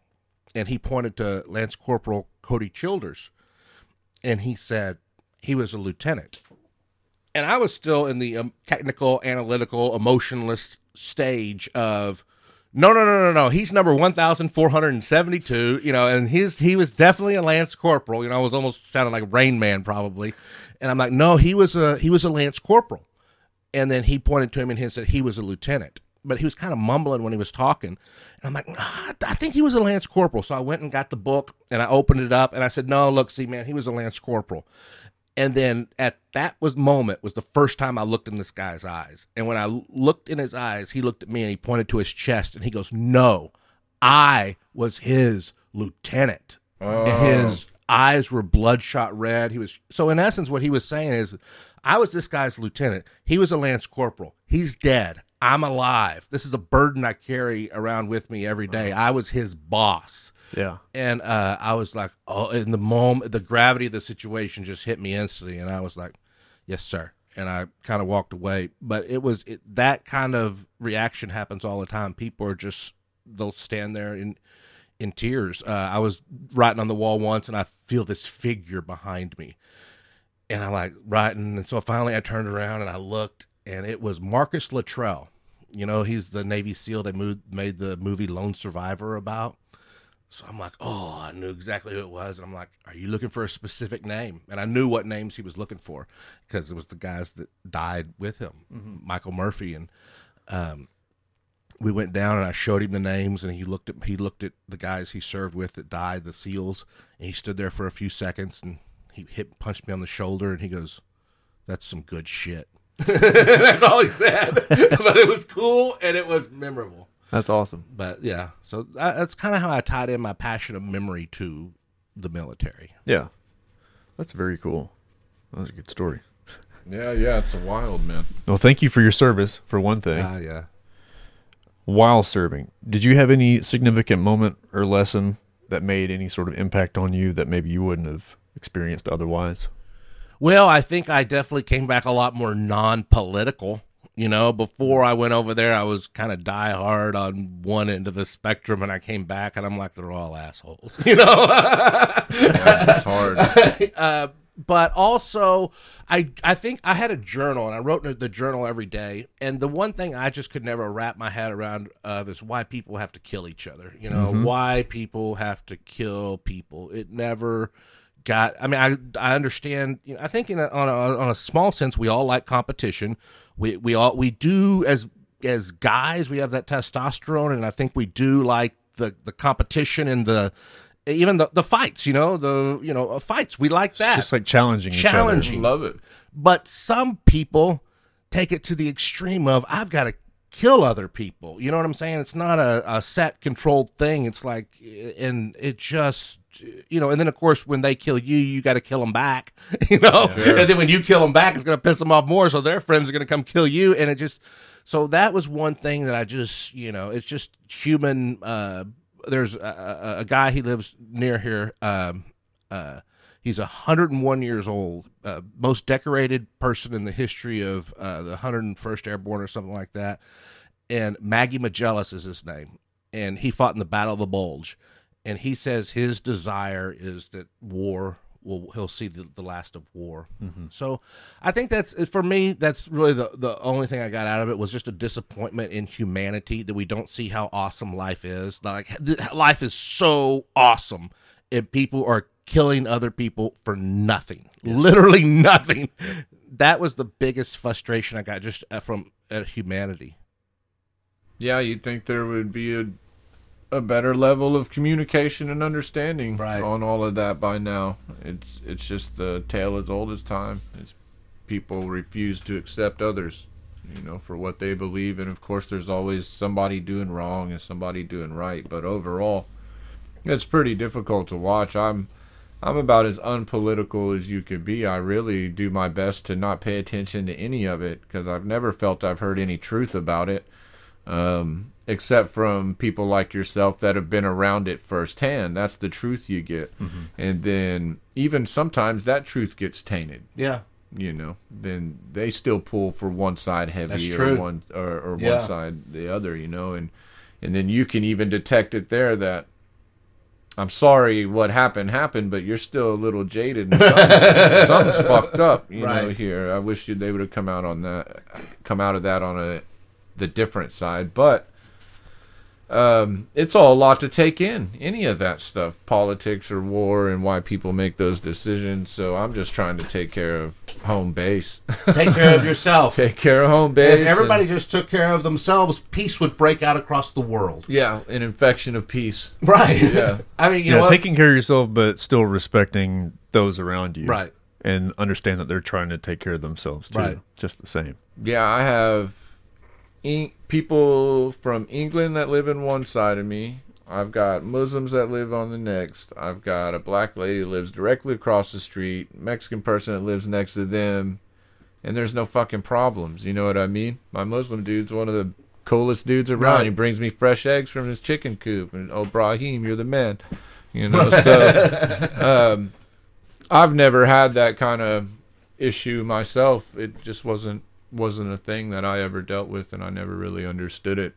I get some of uh, some people or religions or whatever it might be is pretty radical, right. and there has to be a stop to some things. Right. But man, it's hard to decide what you know. There's extremists in every in every religion or every Yeah. turn and walk of life. No matter you, you have your your tribes in the jungles that live peacefully, and then you have your fucking headhunters. It's Right. the same thing. But who's to, who's to say where it could ever stop or start? Yep. Yeah, it's it's not necessarily the religion, you know, it's your interpretation of it. When I, I remember I was in Afghanistan and me and we were in a vehicle, we were pulling on base, and when you pull on base, you know, you got to go through checkpoints, get those mirrors out, see if you got anything under a bomb or under your car or whatever. And uh, we drove past this guy, and he stood out to me because he was in a, a U.S. Army uniform and he had a beard. You know, I mean, you, you just don't see that uh, unless they're a SEAL or something, you know, or what, you know, then there's freedom to do that. But this guy was the guy checking your car. And, and for whatever reason, I glanced at his name tag. It was just so off to me. He had a beard, glanced at his name tag when we went through. And I turned to the guy next to me. I'm like, dude, that guy, number one, had a beard. Number two, his name was Rambo. You know? so I'm like, Holy shit! that is the craziest thing or whatever. So I this was you know this was 12, 12 13 years ago. So I don't know exactly what were the next steps that led me to find out about him. I don't know if I, I think I mentioned that to somebody on the base. I I mentioned that to somebody in the base. I said your guy at the front gate. His name is Rambo and he's got a beard. They're like, oh, dude, that guy got an award from George W. Bush. I'm like, are you serious? So I get back to you know my room and I get my laptop at the end of the day, and this guy was an Afghanistan native. He was working there for the U.S. military, and this car of his fellow Muslim Afghan natives was barreling towards the front gate, you know, not stopping. So he knew what that meant. They had a bomb on the car. So as soon as they went around the corner or something and enough to slow down, he somehow opens the car door, reaches in, grabs the driver out, tackles him. The bomb team comes in, doesn't detonate the bomb, and uh, so everybody nicknamed this guy Rambo. And now he's there at the front gate. If you probably went to this day, Google Afghanistan Rambo Kabul, Afghanistan. The story's probably still there, but it's just so crazy about the bravery that you see there. This there was no question there was a bomb in that car, and there was no question they were going to detonate it, and there was no question the car was moving. And I mean, it had to slow down significantly to get the door open, but there's barriers and stuff like that that made it where you got to slow down enough because they know that's going to happen. Yeah. But in that moment when he's slowing down, go, trying to snake his way through the barriers, uh, Selfless. yeah, selfless. Wow. He didn't give a shit. He, Yeah. Or he did. He gave a lot of them, really. Yeah, he yeah, cared yeah. a lot. He yeah. cared a lot. His his wife and kids had been killed by the Taliban years prior, but Mm. It's just a country that has been ravaged by war since the early '80s, late '70s. Yeah. and you know you got people with burns and amputated arms walking around all the time. And Wow. just a He can Terrible have place. whatever kind of facial hair he wants. Right. It's Yeah. basically what it came down to. Yeah. That's the closer of the story there. He can have his own name, facial hair. Rambo, yeah. Have you ever worked with any people with Alzheimer's or dementia? Yeah, unfortunately, no. You know, what I do would not help somebody with Alzheimer's or dementia. So I wish it would. Number one, I could help a lot of people, and number two, I could make some money. You know, but uh, it's just it doesn't. This is these are exercises for a healthy brain. Now, what they do say is that if you are prone to getting Alzheimer's, you're, let's say I'm going to get it anyways. Maybe I can delay it a little bit, and I can delay getting Alzheimer's by exercise, by eating healthy, by doing memory exercises. Mm-hmm. But once I get it, I got it. Until they come up with a cure. Now there is a statistic, and I'm going to misquote this, but if we don't come up with a cure in the next 20 years for Alzheimer's, every hospital bed in the United States will be full of Alzheimer's patients because of the baby boomers and how many of them there there have. So I actually worked with a brain scientist, a brain doctor, whose his number one task is to cure Alzheimer's, and he said that five years ago he would have said we're going to have a cure for Alzheimer's in five years and so now it's five years later there's no cure but he says he still says five years from now so they feel like they're getting close and i hope they do Yeah. Wow. Yeah, my granny, she's still kicking, but she's basically suffering from Alzheimer's and dementia and stuff. It's pretty hard to watch. yeah It's it's interesting. She still remembers my name, but she's afraid you're gonna armbar her maybe not quite the opposite. Granny was a bad chick, man. She whooped your ass. And I know. I was just over there the other day and came in, and it was just, it was nice to know she knew my name still yeah because she's not always there. yeah But no, that's uh, I've seen a lot of people go through that really, and then that's kind of where the Parkinson's went with Yeah. my father-in-law. You know, just Yeah. turned into dementia and stuff too, and he really didn't know who he was, where he was at by the end of it, and it was just hard to watch, man. man i hope i live long enough to start seeing the cures for this stuff but i was reading this book uh that they're saying that like in a hundred years we might be able to get like chips implanted in our brain that have memory like google's and the Oh, yeah. chip or Hard whatever drives. yeah Yeah, probably sooner than that. Oh, I don't want to know that much though. All the jujitsu moves you know think about that think about Maybe, maybe, but I ignore the Google on my phone even as much. I, it's um, it's cheating. right Look at it when you get home, and then remember it. Right? No. You do that, and then but it, it'd be hard. It's always it's kind of irritating. Everything on the fly. Bang. Oh, No, okay. it is. Oh, oh, that- oh, I'll just Google that. I'll Google that. I'm like, ah, just be wrong. Just tell me Right. something that's fucking right wrong. right right Yeah, I'll be okay with that, and then I'll go home and maybe look it up later and figure out that you were wrong because I want to tell you you were wrong, you know, or I'm wrong, and Gives you reason to have a conversation later. yeah, instead, oh, let me just type that in. I'm not, no, that ain't right. End of conversation. Where's the debate after that? Not much of one. Let's argue about it a little bit. Sounds, that fucking sounds fine. Yeah, yeah. Don't prove me right. Actually, you might, wrong. have, you might have hit something there. That might be part of the reason why we don't talk that much anymore because Well, everybody, we everybody knows everything. Well, we got think on we're so phone. factual. They do, yeah. Everybody, and you know what? You can get in debates on Facebook with people who would never debate you in person because on Facebook they got the time to go Google it and all this, and they're all Oh, yeah. factual. They're Right. posting all the links. In person, they're like such a nice person because they're not having, they're not looking it up unless they are looking it up. yeah. Yeah, and then they're putting in the time to remember it. Right. yeah. That's where you come in. And no, that's so that yeah, it's just too much jargon, too much stuff going on for me. I wish I didn't even have a telephone to be honest with you. I wish I didn't need one. Wish I didn't need telephone. I wish I didn't need money. I knew you were about to. You know, I posted. You posted a reply to one of my. I, sometimes I like you know post just to get responses, see what people think. And I asked, "What What do you think about money?" That was all I posted. And you post your comment was, uh, "I." It's sad that it is necessary, Yeah. or something like that. And I, thought, man, that's an interesting. I never even thought of that. I probably said it's a bummer. Something like that. Sad is rough. You know, sad makes me seem too soft. So, you know, I say I probably said it's a bummer that we need it. Yeah. you know, and that's that's how I feel about it. I wish I could teach for free. I wish I could tattoo for free. I wish we could trade some fucking services Yeah. and all, and really just make things go around. Even when I'm able to do that at work, I feel better about it. Oh, Yeah. you got something I need. Yeah. Well, I have something you need. Let's just Right. do deal with it that way. Right. And I'm not dipping off into your pocket, affecting your your mortgage and your groceries and all Right. that. Let's just work it out. That that makes more sense to me. And I try to do that as much as I can with tattooing or jujitsu. Like Yeah. People want privates or anything. Well, what do you got? Right. What do you got? I don't. How much you charge? Shit, I don't know. You know, I don't know what I charge for privates. What do you got? You know, what what do you do for a living? Or let's figure this out.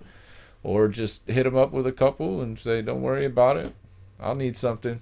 yeah, One eventually. day I'll need something. You know, you'll be there when I need it. And you know, who's really good about things like that is Gary too. You know, Gary give his shirt off his back. Yeah. And never expect anything really. No, I bought a I bought a gi from him. My last gi I bought one of those ones that say peak performance on the back, and I was like, Gary, I need every time I'm like, I need to pay you for this. I need to, pay. and eventually I did, but months and months went by- before he even sent me the link. You know? to yeah, yeah, yeah. Don't worry about it. Yeah. It's like, oh no, we'll do it. We'll take care of it, and it would be a lot smoother if things worked out that way. That's that's very family, and and friendly when people just watch each other's back. yeah, And oh, you need your lawn mowed or whatever it might be. You can trust that person to watch your house when you're out of town. Just small little shit, but not a lot of that. People are behind the screens, and there's a payment for everything. There's a process for everything, and then there's a Google answer for it on top of that, right, to prove you right or wrong. So blunt, Ron, blunt, black and white. Google, no, that was a Google good that. answer that I always remembered. I did. Well, maybe it's because I don't have a lot of money, so I'm kind of. But uh, No, I think it's But no, attitude. It's it. more relaxed. You know, I uh, I have no shame in admitting, you know, what, I, what I'm about to say because it's helped me out a lot. And if it helps me and it's good for me, then who cares what other people think? But I got a guy that I, I pay once a week to go talk to him, you know, just talk about my thoughts and, you know, put whatever words you want to put on it, you know. But uh, psychiatrist, not a, he's not a psychiatrist, a counselor or whatever. And one thing that he's really beaten in my head over the last month and it's or month last six months it's helped me relax a lot is to you know i'm like man i gotta get my business to do this x y and z. He's like why man? Are you happy right now? I'm like yeah i'm happy right now. He's like so why are you putting all yourself under all this stress Yeah. if to you know you're making yourself unhappy so you think you can be happy uh, but you're already happy? So what you're saying makes a lot of sense and uh and it's it's uh it's i think it's it's why i got gray hair and maybe why you don't other than you're a young man Oh, I'm still. just way younger than you. Yeah. You're well over 40, and I'm almost. what do you mean i'm well over 40 Counting in months. my ass he can do counting in months. yeah Oh, shit. I'm coming up on it, man. Be 40 before I know it. Be 38 here in just a month. So, I don't, um, I've never dreaded getting older. yeah all the to me all the coolest people i knew were older. They had the most intelligent shit to say. Yeah. You know they had the guidance. It wasn't the people my age that i got the most guidance from. It was the people older for me that screwed up a lot and made all the decisions. And there's a i always really liked this the respect older people got. Yeah. you know somebody that was older and had handled their business for years people don't fuck with them right. You know their family and their friends and acquaintances they just know that that person's been around. They paid their dues. So if he wants to put his foot on the you know shoes on the couch then let him fucking do it. And that's just how and so i hope i get i'm hope i'm able to live long enough to be old and crusty and all that right? Get off my that's lawn. Uh, get off my lawn kind of shit. And uh, that's um i've never dreaded it. You know my wife's seven years older than me.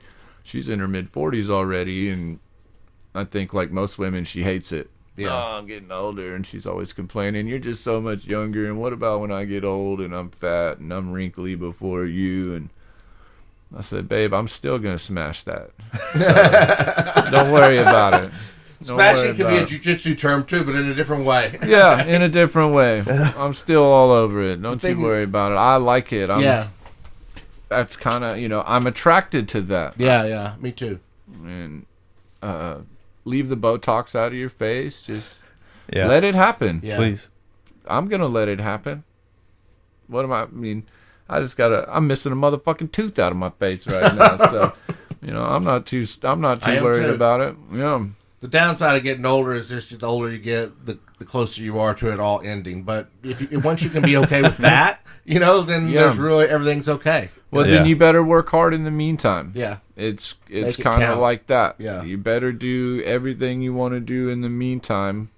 And it's so cliche because if tomorrow doesn't happen, Right. it's we don't know what's happened. I, I would hate to be some pissed off spirit looking at myself being you lazy piece of shit. you could have, you could have, you could have. You know, much like the speaking at the funeral, all of that. Just do it. Right. Just do what you want to do. And um, I might be too lax about money and things sometimes. And my wife has to get on to me about it. I'm like, eh, whatever. You know, whatever it is. Yeah, yeah. I don't know. I don't know. She's the one who asked me. But I think if I'm thinking about that, I'm not thinking about the things I really care about. If I'm You know- just thinking about money and what the money I need. And So here's an exercise that I've I've been kind of doing with myself lately, and I'm not trying to put anybody on the spot here, but I did not know I was on uh, Ancestry.com, and I've recently found out my great grandfather's names, James Allen White. This is my great great not my grandfather, but my great. I didn't know my great grandfather's name before that moment. So I don't asked know mine you- either. That's what the point I was going to get at. Do you know your great grandfather's name? Okay, that's the point I'm hoping to get at. The most without our great grandfather or our great grandmother, we got four of them. All of us do. None of us would be here if they didn't have, you know, and, and, and ultimately we, we can trace our roots back to them. I know one. Okay, we know. So you know, 20, 75 percent of them you don't know. And here's the whole point I'm getting at: a hundred years from now, people aren't even going to know that you who you were. Not even your own great grandchildren, most likely. So just chill the fuck out and live your life. Don't stress out. In a hundred years, even your own great grandchildren aren't going to know your name. You know what I'm saying? Yeah. And that's just helped me chill out a little bit. I only ever met one of my gra- I remember well I guess I remember two but not my on my mother's side I'm pretty sure her name was Rose. Rose, okay. I'm pretty sure and then my grandmother's dad, my granny's dad, I'm pretty sure his name was Ermel. Ermel. So your grandmother's Dad. Dad. Yeah. So you know you know some of them. Yeah. know some of 'em. Ermel. I think his name Ermel. was Ermel. That's a cool name. And uh, yeah. But you know, Let's I- bring it back. bring it back. So that that was a What's up, request from my granny. What That's was Yeah. probably why I remember that name. Is That when I, if I had a boy, could I, we name it Ermel? and uh, I said we'd give it a thought.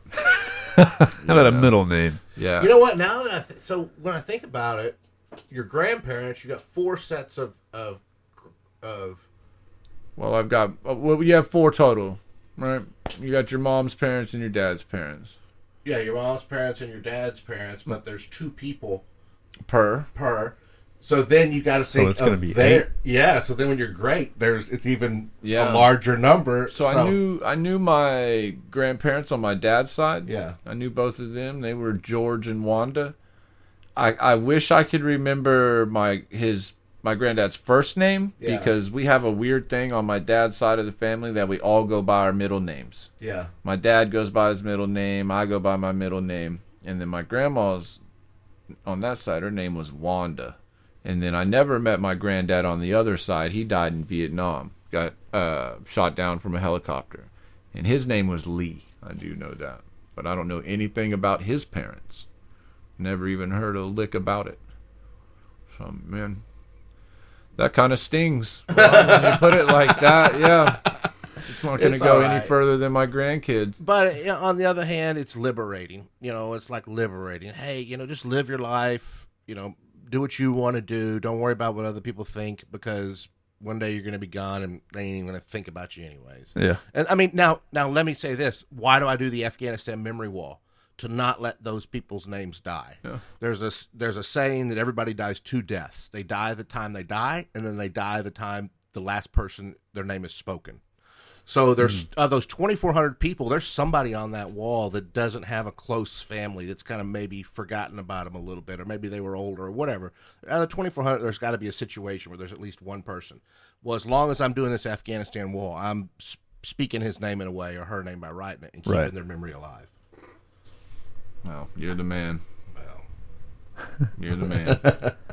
it's pretty awesome. Yeah. No one else is doing anything like that, right? Well, not maybe not exactly like that because they don't. Nobody else. Uh, there's very few people who who do memory at that level. I guess you would say. But you know, everybody in their own way. There's a guy who paints pictures of people who died and people who write songs and stuff like that. There's people out there making some making some waves, at least, I guess. Yeah. But like you said, with with the visual, writing the names out and seeing everything, seeing how much you uh, take in, is a spectacle in itself. Yeah, it's 52 feet long now. It's probably 56 feet long, but it is a. Uh, People do look at it and they're like, "Whoa! I didn't really realize that it was that much." And that's kind of the impact I wanted to have. Yeah. Iraq, there was 4,500 who've died, so twice as many. Wow. Um, I could have memorized Iraq, but it made more sense to do Afghanistan because that's where I served. It was more meaningful. That was your experience. yeah. Yeah. So I recently memorized the United States Constitution. Where I Fox and Friends morning show is uh, you know the Fox News morning show, and I've been on their show seven or eight times, and this uh, three of the times I've written out the Afghanistan wall. Well, last May I emailed them, and I'm like, hey, can I do? I want to do the Afghanistan wall on July 4th, and you know we were six weeks away. And I knew they were probably going to say no because they've had me on three years in a row. Eventually, no matter how moving it is, they, they want to do new stuff. So I said, I can do the, or P.S. if you want, I can memorize the United States Constitution word for word. It's 4,500 words. Well, I hadn't even started. I knew we, I knew we, the people of the United States, but I knew that from third grade. So I'm hoping, I'm like hoping beyond hope. Number one, they have me on the show, but number two, they don't pick the Constitution because I haven't even started, and, and this was six weeks away from July 4th. Oh shit. So this was last year. So they emailed me back like two days later. We'd love to have you back on the show. We've already done the Afghanistan wall. We'll do the Constitution. We'll see you then. It's going to be great. And I'm like, oh shit. Oh man. So crunch uh, time.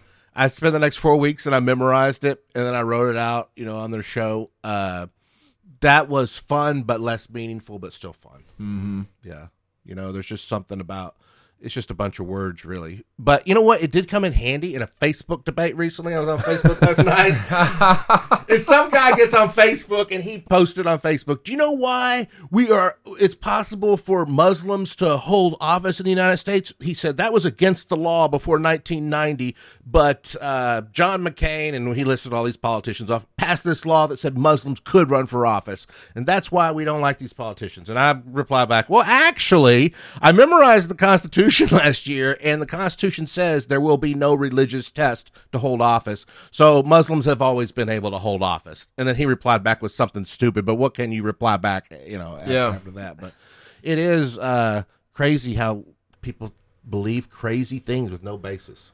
They're not even crazy things. They just believe anything Yeah. Yeah. without delving into where it came from. I mean, Because their own biases. yeah, because it sounds good. And just what was pushed on them early, even. Right. Yeah, They had yeah, no fault um, of their own. They had that girl on the Rogan podcast recently that was part of that Westboro Baptist Church. Oh, yeah. Church. You know, Yeah. the God hates fags. Oh, thing and really? oh, Yeah. man. And then, but she has been converted. Oh, okay. You know, now she's, I guess, well, we can say normal just so everybody understands. You know, she doesn't have those same outlooks. And that happened through Twitter with her. Mm-hmm. So, a weird connection to that is I was watching some old Howard Stern clips the other day and they did this shit, Holly Weird Squares, where they. They get the most bizarre people, and it's just like Hollywood squares. Well, one of the squares was that lady's mother, her and her sister when she was probably 13 or 14 years old and now she's a grown grown adult but on Howard Stern the Howard Stern show she's saying God hates fags fags burn in hell all this you know but now Yep. she's on a different social media platform promoting something else Right. and it was just so but so bizarre to see that uh, at a young age how she totally believed it and her mom was sitting there pushing it pushing it and then when she got some some real outside advice and exposure she said oh well i've been living in a box. Right. this isn't how things are at all. And then changes the tune starts experiencing more things. And that's you can either choose to do it or not. And and then you i can almost feel sympathy for the people that don't even know they have the choice to follow or lead. Right. or, Right. or, or to just go on their own path. They, they're just they're so mentally or emotionally beaten into submission or convinced that they just go like sheep like lemmings just right off the cliff into the water yeah. So it was cool to see that.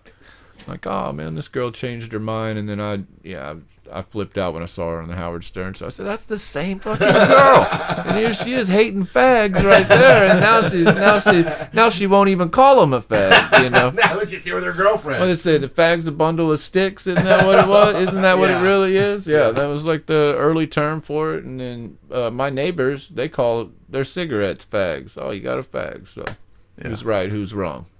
You know, you asked earlier, you said, what was some of your takeaways from Afghanistan? I think that was one of my biggest take. Before I went to Afghanistan, I was uh, very religious, I guess you could say. I taught Bible study at a local church here, a big church, for 10 years. Oh, wow. I mean, I, I, was, I was, you know, I would, you know, when I'd see the people on the streets or whatever, I'd, I'd hey, man, can I pray with you? And, and I'm not knocking that. I'm not knocking that at all because if that helps you in life and if that's what you believe and who knows? Maybe I'm wrong now. Maybe I'm wrong, but it's just not the way I see things anymore. And a lot of that shifted when I was in Afghanistan, and and I saw people die. I didn't see them die from from me pulling the trigger and them dying, but I saw it through you know uh, video feeds that we had in our office. And I'm just like, man, is that guy when he dies right now? Is he really going to be transported to an eternal lake of fire where he's being tortured right now because he wanted fifty dollars to fight in the Taliban for the week or whatever to buy rice for his family? What he You know? needed, right? To get what he needed. Yeah, to get what he needed. I'm for like, no, survival. I don't believe that. I think he's, you know. So I just, you know, it was a big shift for me. Yeah. And there's there's a hard it, that must be a hard line too when you know some people are doing it because they have to do Yeah. that, and then other people are doing it because they believe it. Right. and maybe it's the best option. Maybe they say, you know what, I'm gonna do this because it's better than somebody killing me and my family and torturing me and my family because we don't support what they do. I, I couldn't imagine being in those situations, and it's it's otherworldly to me because I'm not in it. It's crazy. I mean, I, I, you will never convince me that after Pearl Harbor, December 7th, 1941, the United States did not have to go defeat Japan. We did. They came here and attacked us. You'll never convince me that after September 11th, 2001, we didn't have to go to the Taliban, who was the government of Afghanistan, and say, give us Al Qaeda, which we did. And then Al Qaeda said, no, we're not giving you, or the Taliban said, no, we're not giving you Al Qaeda. And I fully believe at that moment we had to go say, okay, you won't give them, we're going to go in and get us.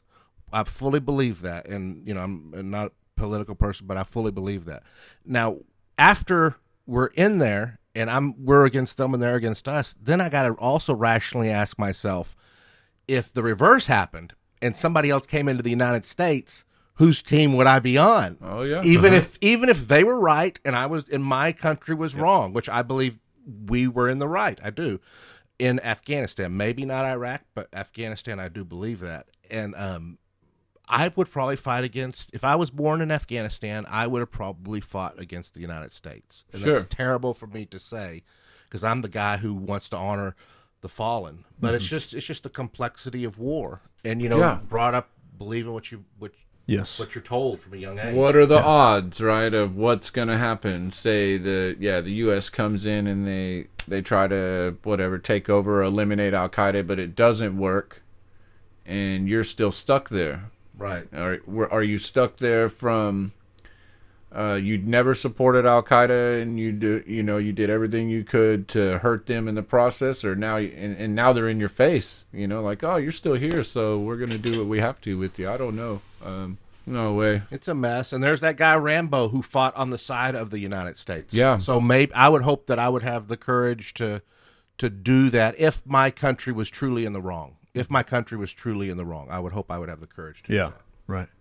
It'd be rough. Courage and knowledge, I guess. They Knowledge. weren't, weren't brainwashed. Right.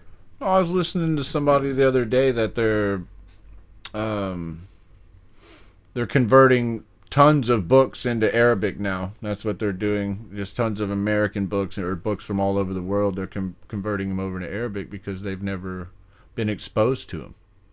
Just regular books, regular novels, Edgar Allan Poe and all this. They have no idea who that is. It's like, oh, okay. I didn't even think of that. Yeah. What what kind of art and stuff are we missing Mhm. from other places? Oh, probably some really cool shit. Yeah, probably Mu- a whole music bunch of really and cool poetry shit. and yeah. And that we'll never probably see, but who knows? And that goes with uh, what we were talking about earlier of people being a little too scared, I guess, of embarrassment or whatever. You know, there's there's probably a lot of art that doesn't even see the light of day because people are too scared to share it. Think they're going to get criticized or Oh, I've thrown away ninety nine percent of what I've drawn probably Yeah. or created because I was worried about. Eh, it just wasn't good enough. yeah. Dude, so that. do you draw all? I mean, not your tattoos because you probably have somebody else tattoo you, but all these tattoos I see you post, you draw that out first. All of them. That's insane, dude. That's a sick talent. Every That is- single one. That is good. I don't know if it's a talent. I've been drawing for a long time. You know, yeah, just just like the memory, talent- right? You got to train. right. You train it. Yeah. Talent's a funny word. Yeah, I would say this is a skill because it's something I learned how to do. In a talent, I see it as something more you're born with. So, Mm-hmm. what would you say the drawing is for you? A talent? If the, if that's how you define talent and skill, and I don't know if it is, but if that's the definition, what would you? How would you say about you in drawing? Uh, that it's a skill. Okay, I started drawing really young with my granny. My granny did pastel art, Yeah. realism. She would do portraits with pastels, and I stayed with my granny a lot. And we drew. Oh wow! That's what we did. We drew and we painted, and she Oh, taught me about things like that. But she never taught me anything. She just handed me things and said, "Be Yeah. creative and do what Oh, you want." And she praised everything I ever did. And I was the kid that was obsessed with the Texas Chainsaw Massacre, uh, Jason Voorhees, Freddy Krueger. That was me. So these are all my pictures. I, I re- and it's Jason stabbing somebody, and he's got a fucking head up in his hand, and all, and my granny would just be like, "Oh, I love it! Oh my god, it's so good!" This and um, and my teachers would be freaked out by it. um, but my granny always supported that. Oh, it's so beautiful, and um, I still have everything she kept Oh wow! from that. She's still living and stuff, but oh, I I was about have to ask. So she sees your tattoo now. Yeah. Tattoo, and in the back of her mind, she's got to think I kind of had to play. Oh, a she would part just in that. she encouraged me my whole life to draw and praised everything I ever did no matter what it looked like. So Right. um, yeah, I have all those boxes of drawings from me being a little little bitty kid, a toddler, and all the way up. You know, she gave that to me some years back, and it's crazy when I look at it because I can visual. I can remember my grandmother's kitchen. I can remember a living room. I can remember my art station as a tiny little kid. You know, when I see those pictures, I can almost remember drawing them or coloring them and that's that's how my memory kicked in with that was very visual i see that oh man Right. and and then even uh, a a weird th- a couple years back when she gave me that box i had a picture in there that had all these crazy little ufos in it but the ufos had fangs and they had claws and they looked a lot like that movie batteries not included. Yeah. does everybody remember that? The little alien machines came down they'd float around. Um I still kind of draw my little UFOs like that as an adult. And when I saw that, I said, "Oh shit, that looks you know, I've been, I've been doing that for thirty years, the same one." And I that's where it started, you know. But I still have the same thing. And if I wanted to be crazy, it'd be UFO with big teeth and aliens in it. And there was the blueprint for it. The original rough draft was right there in that box thirty years ago. It's like, oh no shit. So it did kind of stick to me and That's stick so with me. Transferred over. Nah, Granny was awesome. She supported everything that I wanted to do for sure. That's awesome. That's yeah. It's got to be a good feeling for her. As far as your mind palace, I was going to ask you, do you think it would be more beneficial to create like a virtual house or something you could revisit often, or do you think it's good to just train like in new places, someone else's house or a Right. Well, so there's several questions in there, I guess. I would say first of all, uh, do I prefer a virtual or a real, like an existing house? I do. I do prefer a real house, and because I think you could just move around it so much quicker. Now that question has always been alive ever since I've been in memory training. Can you use a movie? Can you watch a movie and see the Oh, use okay. the, the scenes as a mind palace? Yeah. if you like video games, could you use a map of a lo- of a layout in video games to memorize the sequence? So the question has always been around, you know, can you use virtual? And I never have, never, not once. Um, there are some people who do that. So I was reading uh, these old memory books, one by Cicero two thousand years ago, and one by a guy named uh, Giordano. was his name, and he lived 500 years ago in China. And he was talking about imaginary mind palaces in this book 500 years ago. Wow. So he was saying that it is possible. And I know that it's possible, but I've never done it. And the reason I've never done it is because I think we all have so many real locations that it's not necessary, at least for me. So when I memorized the Afghanistan wall, that's I needed. There's 2,400 people, and I so I used 2,400 locations. Um, I wanted to give each person their own location or piece of furniture because that keeps it less cluttered. I guess you could say. Yeah. If I tried to put three people per piece of furniture and so use 800 pieces of furniture instead of 2,400, could I have done it? Yes, less furniture, but I might have confused it. In other words, if I see, if I have uh, three names imagined on my TV set and I'm standing there at the Afghanistan wall, maybe I remember all three names, but I want the order is important. The order of their Ah, death. right, so how right. do you know you're in, in the right order? So there's just so many reasons that it made sense to give each person their own. So how do you number 2,400 pieces of furniture unless you live in this incredible mansion? And I don't. I have 45, 50 pieces of furniture numbered in my condo. So after that, I went through downtown Fort Worth, which is where I live, and I numbered spots in the, a hotel and the barbecue place. And there used to be a Barnes and Nobles there. I had spots there numbered. So, which brings up a really good. So, so I number 2,400 places that way. And the U.S. Constitution, I memorized in an area of Fort Worth called the Stockyards. You know, there's all these bars there, the White Elephants and White Elephant and Billy Bob's and all that. And I had the Constitution imagined around that. But so, but let's go back to the question of what happens if the mind, the location no longer exists. Mm-hmm. Well, one of my locations is in Wilmington, North Carolina, where I used to live. I haven't lived there in 13 years, but I still know the guy we talked about earlier, Lance Corporal Cody Childers. Uh-huh. He is in my my mind palace in North Carolina. So even though I haven't been there in 13 years, I could still remember what it looked like. The the Barnes and Nobles in downtown Fort Worth hasn't existed in years, but I still remember what it looked like in my mind. My mom's house is a mind palace for me. I memorized that string of numbers that you gave me earlier using my mom's house. Well, it's the way my mom's house looked in 1991 when I took this memory course. It you know, it's 28 years later now. I go visit her and I'm like, Mom, what are you doing? This place doesn't look the same. You're jacking with my career here. Move, move everything back. Yeah. But actually, I can remember the way it always looked. You know what I'm saying? Yeah. So even if you move stuff around, it doesn't matter. Now, to, to button up this question, I guess, and to answer your question, you can use virtual mind palaces, but I never have. But some memory champions do, and some even 500 years ago were doing it. Yeah. Yeah, I, I assume it would be easier if you're actually looking at something physically in front of you to remember versus, you know, making something up in your head. that You have know. to- I had Micah's uh, got a blind dog, you know, and I asked him earlier. I'm like, has he memorized a map of the house? Because if you think about it, all of us right now could probably turn off the lights in our house or close our eyes or whatever. You know, you you wake up at three in the morning, you're hungry, you want to go get something to eat, you don't want to turn all the lights on to wake everybody up. You can walk around the house and avoid the furniture for the most part. You might kind of bump into a chair or something because you know where that furniture is in your brain. You've Yeah. memorized. Everybody that's listening to this right now has memorized a map of their their house. So why not use that to your advantage and just number the spots and use it to memorize something? Yeah. No, it makes sense. I, I watched quite a few of your videos over the week. Okay. I was it was interesting to see the progress from like some of the first earlier ones.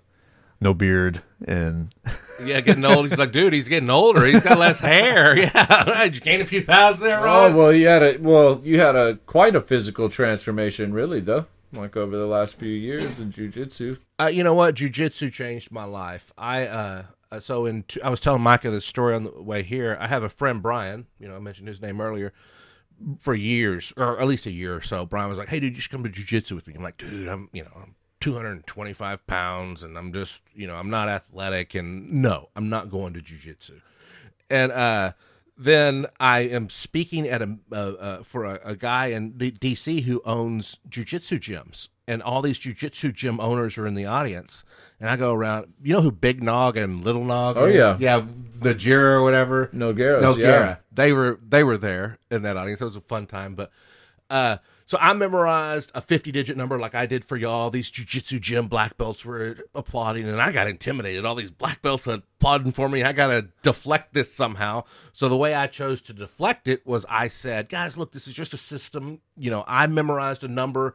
Your jujitsu is a system. I could learn your system. You could learn my system.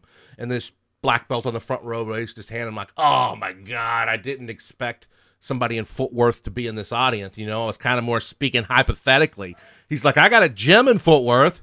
His name is Paul Halmy. So I got off the stage. I texted Brian. I'm like, man, can you go to Paul Halmy's gym with me? I know you do jujitsu, just so I'll have less anxiety about this because I really got myself in a mess here. I can't back out on this guy. Paul and uh, Dondi was there, and uh, and Dondi said said words to me that day that I'll never forget. He said, "Man, it's going to change your whole body."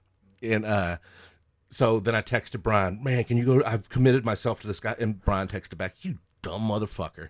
That is where I go to jujitsu, and I've been trying to get you to go for years, whatever. but anyways, Yeah. so we show up, and the and it did. It transformed my whole body. Uh, uh, uh, not that I'm a specimen now, but boy, back then that it was terrible. You know, it was, and and you know what? That really goes to show you. I was so I was two twenty five, so you're bigger than you're bigger, even if it's fat than the average guy, right? So you walk in here, I'm kind of bigger than the average guy. I'm bigger than these clowns. Yeah, I, I had anxiety about it, but I also had a very misplaced confidence about it. Yeah. And that misplaced confidence disappeared in about four minutes Sure. of my first class years ago. yeah, and that happens to people that are very physically fit coming Yeah. into their first class. Also, yeah. yeah, that first four minutes will let you fucking know that oh, Yeah, you- this you- isn't what I thought at all. Is there a tendency to to go a little harder on on the physically fit? No, Okay.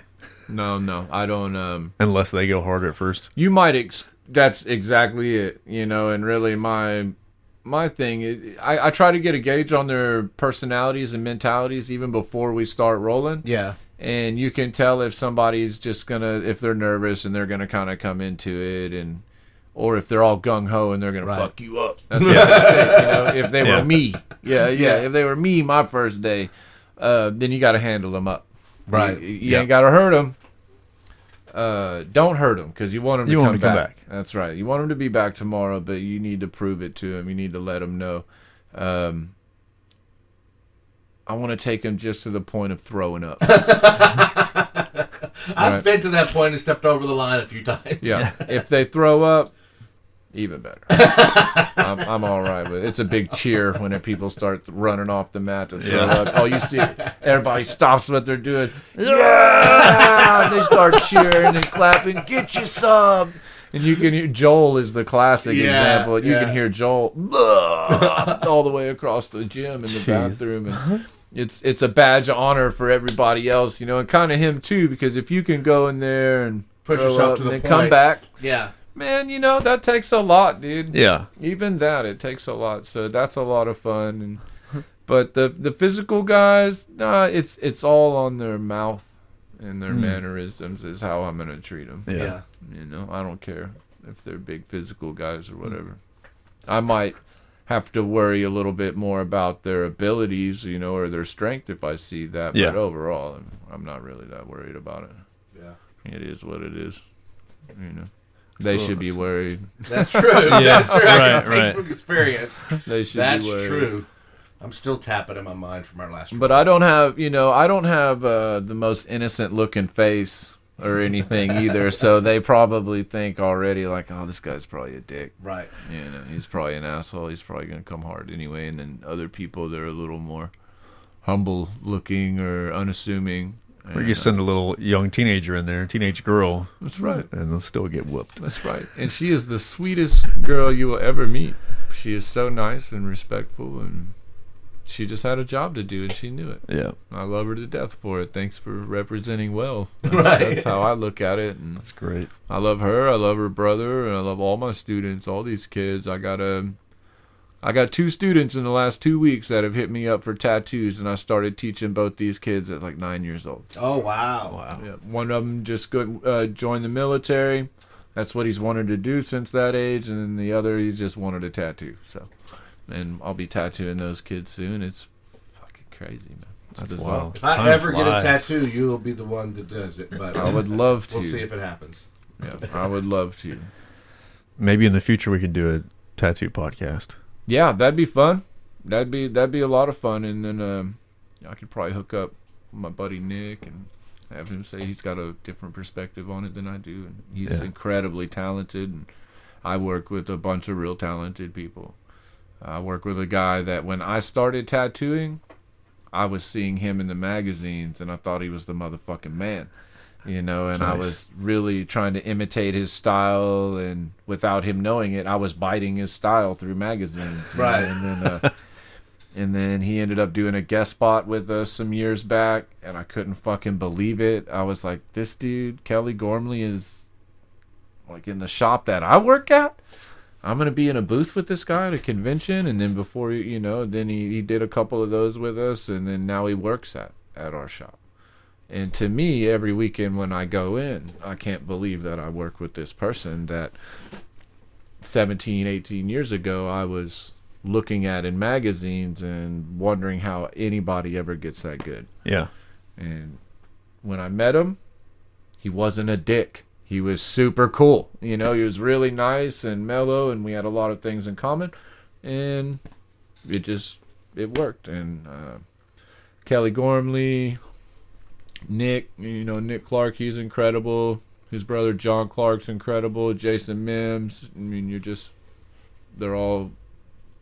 I can't be happier to work with some of these people. The owner Sam, she's fucking incredible and uh, we got a couple newer guys there that are really good as also as well and it's a nice environment to learn nothing's ever ever stale everybody that tattoos there does something differently so i'm always looking at other people's work and wondering Yeah. what i can steal without offending them Yeah. I always liked that whenever I was getting tattoos more often, watching other artists come over and watch, you know, mm-hmm. and ask like, you know, what are you going to do here? What's what's this going to be? And it was just really cool. The, the environment, I liked the environment a lot. That's Yeah. what kind of drew me in. Why I was interested. Yeah, I feel for a like a little kid still, even when Kelly's around, because I'll ask him, "Oh, what? How would you do that? And how would you do this?" And even if I'm stumped, I text him at night and send him pictures. Oh, how would you do this and that? Yeah.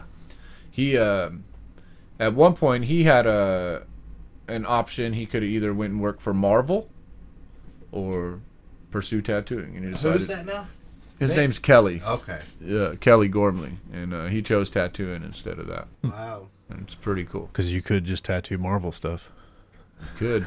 and it does, and he and he does, it does? really well. Yes, Awesome. does it really well. Hey, Ron, I wanted to ask. This is something I want to incorporate in a lot of my, or all of my podcasts, really, because I want to get a perspective from different people. But have you ever had any sort of depression or experience with depression?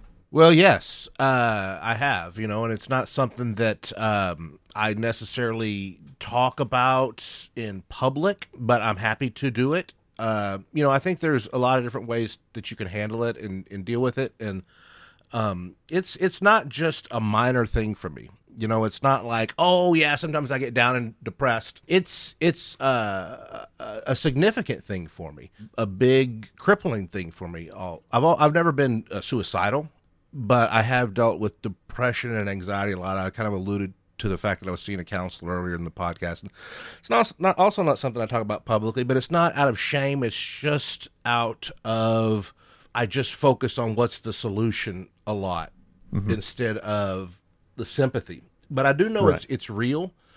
Uh, recently, I was I was I live in downtown Fort Worth, and I was walking. I I, I hear somebody.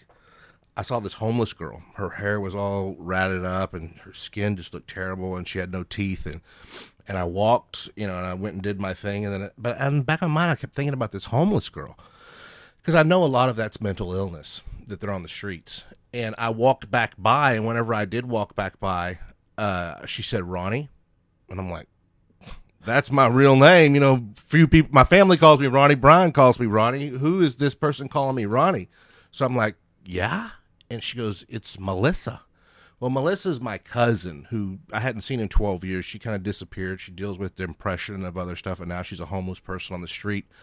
Uh, I have uh, her mom is homeless, and her mom's not related to me by blood, but she is. And then I have another I have a a very close family member that has dealt with homelessness a lot, and and they're not right now, but it's all mental illness. So when you come to a topic of like mental illness, part of it is genetics. You know, part of it is is there's something passed down, you know, in the genetics, the biology of a person. And that's something that I can't deny because it is a hundred percent there. Um, but the way I approach it and handle it is is I I ask myself, you know, what's causing this? And I mean, I'm like just deep. A lot of times I've not gone to jujitsu in the evening because I was so depressed. You know, I just which what would be the best thing for me to do? Go to jujitsu. Right. But it got a hold of me. And so, you know, my thing is is okay. What's what is causing this? You know, we have uh, Juan Tatum, the guy who gave you your black belt, the guy I train under. So I, you know, I I go through times where it's harder. And last year I went through a hard time, and you know, Juan checked on me via text, and you know, he said, "Ron, how you doing?" And I said, uh, "Man, something ain't right." up there. You know something's not right in my brain. I don't know what it is but i also know that i'm not i'm I- i'm gonna handle it. And so i just have to ask myself is this genetic? Is it uh, due to things i'm putting in my body like too much scotch you know? Yeah. uh, is it due to my thoughts? Is it due to what i'm doing physically? Like i'm not exercising or i am exercising and so i just got to control what i and i'm going off your question was simple and i'm going talking No, that's fine. um, but there's certain things that I can't control. I can't control the things that are biological that have been passed down from my family. There are things that I can control.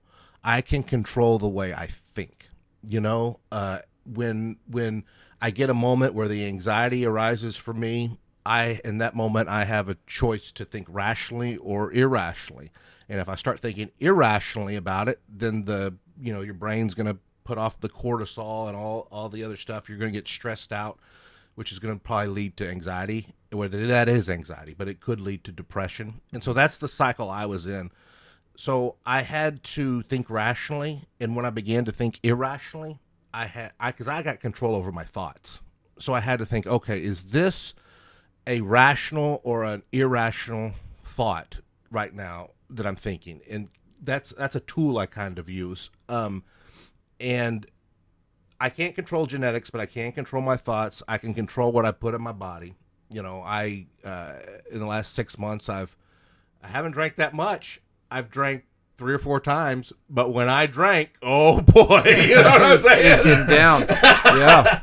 I I didn't have a drop of alcohol from August first uh, on, and and w- uh, August was a day that I had talked to Juan. You know, I um uh I had some irrational thoughts. Why is this person not texting me back right now? What's going on? And then you go down this road of all these irrational thoughts. Well, how do you handle the irrational thoughts? You get a glass of scotch and you slam it down. And then you say, I want another one. I want another one. I want another one. And I had 14 or 15 scotches in a four hour period.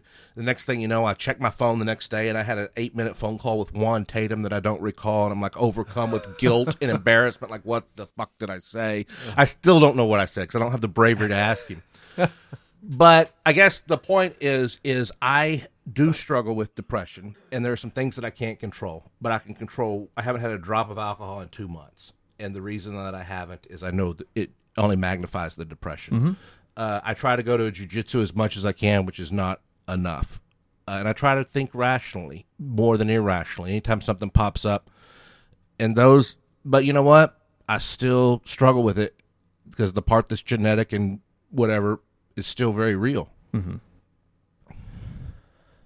You said you you thought that was a lot of explanation, but I mean that's what I was looking for because it's you, the mind can go all over the place of reasons why you could be stressing over something too much or questioning something too much. So it's very that's why I'm very curious about because I've never really experienced uh, I don't think any sort of true depression. So it's hard for me to to really picture what someone thinks in their mind if it's just re- Yeah, replaying a scenario over and over again or if it's multiple different things or if it is a lot of genetics or you know just your environment you grew up around too i mean i don't know I can't relate to it to depression. I, I understand there are depressing moments, but I can't relate to it as uh, a, con- a consistent thing that Right. comes up. Yeah.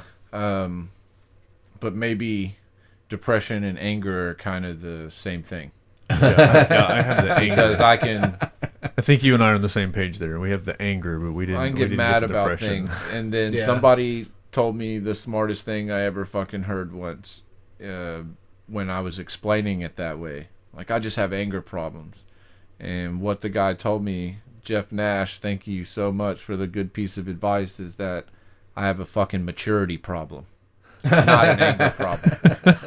Yeah. Right? I have a problem being mature. I, I get angry just fine. There's no problem.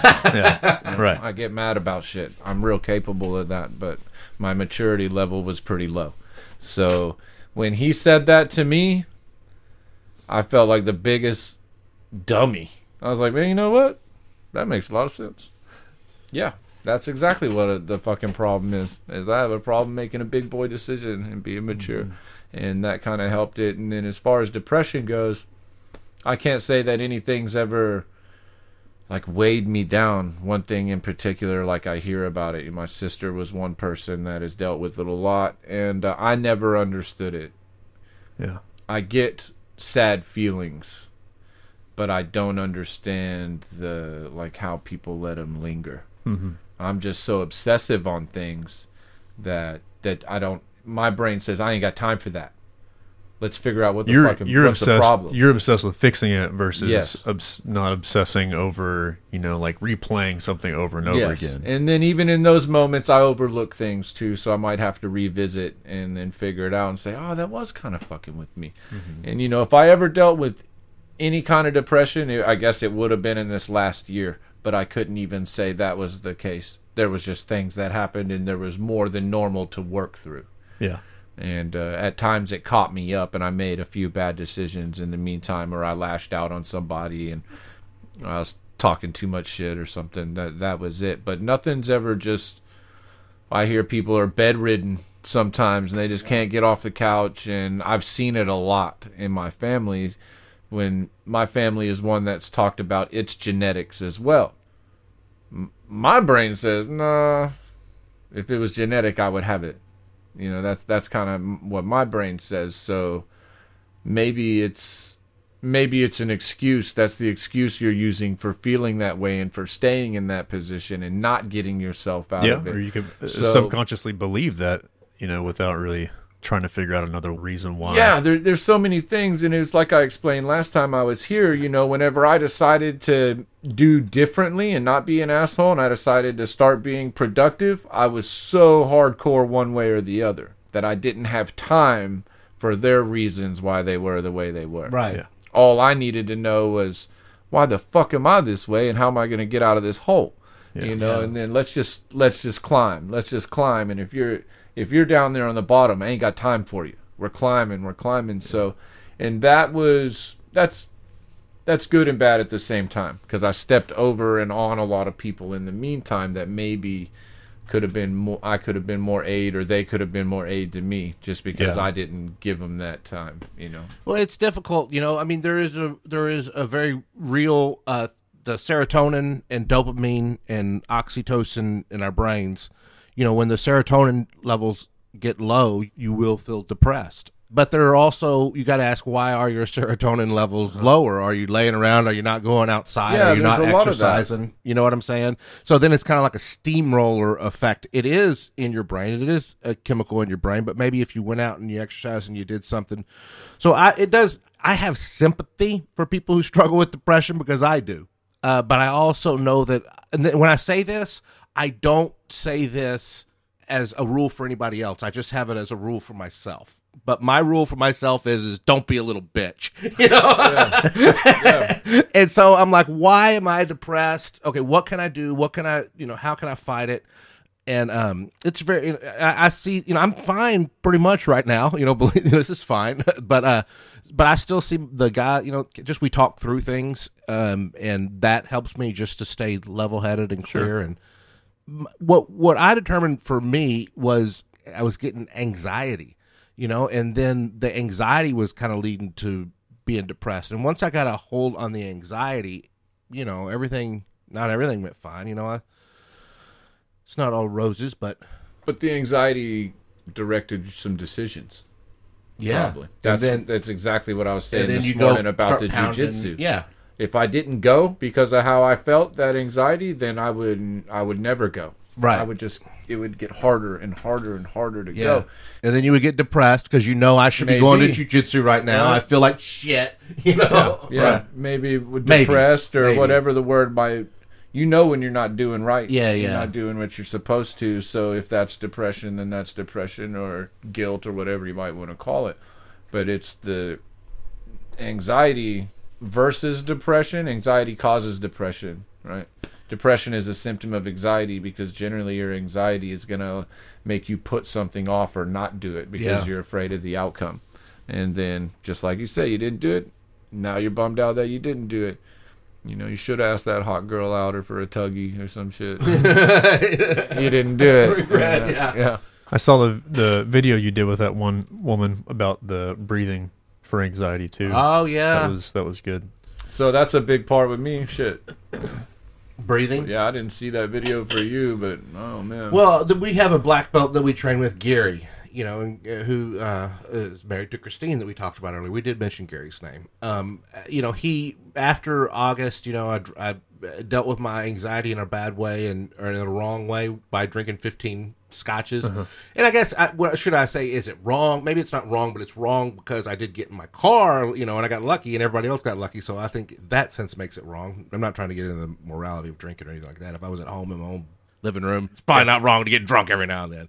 But uh, it, it it just caused some negative behavior. But anyways, I reached out to Gary after that, and um, I'm the memory guy, and I just totally lo- oh Gary's told me he said Ron, when I would leave jujitsu, sometimes I would be so amped up in my anxiety that I would start doing breathing exercises. So I started doing breathing exercises after jujitsu a little bit, maybe not dedicated, but that's one thing I do implement. Definitely other times uh-huh. when I get an- anxiety, I do rely on breathing a lot just to calm you. You'd be amazed at how much that just calms you down. Sure.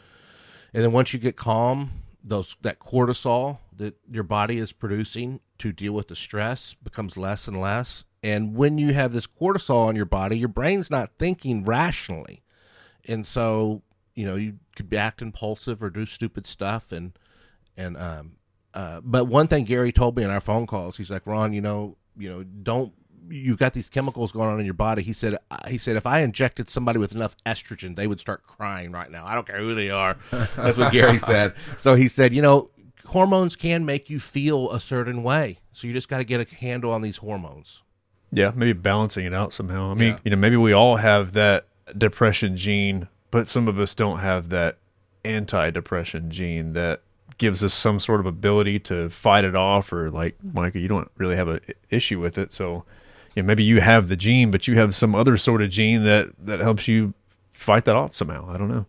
Maybe, maybe I got sick of seeing that shit know, everywhere around me, and Yeah. I didn't understand it. Maybe that's the gene. Maybe that was the thing. You know, maybe mm-hmm. I got sick of hearing how much of an excuse it was because some. I I think more often than not, it is an excuse. Yeah, I can believe that. and and fuck i mean this is this could be another three hours once you get into this shit and and the pharmaceuticals and what oh, happens and this person's depressed this person's angry this person's anxious by the time i was 13 years old i'd probably seen 30 fucking therapists you know what i mean i'd already been to every therapist in the metroplex they'd already tried to prescribe me any kind, any and every kind of medication. By the time I was 14, I'd already been in the psych ward, you know, and and uh, saw real crazy people Right. and realized that that wasn't me. Mm-hmm.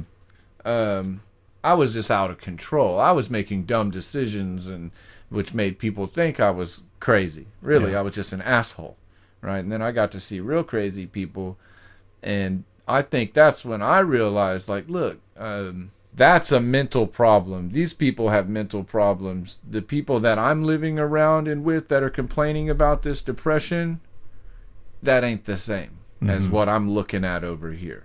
You know, it's just uh, these people are not capable. These people are, and I started categorizing things like that. It wasn't until a little older that I actually started doing anything productive. But that's how I started looking at it young Yeah. um, you want to ask me about psychiatrists and therapists, and I'm gonna I'm gonna like I'm gonna call them the motherfucking devil. That's what I'm calling them, you know, because I never had any good experiences with that.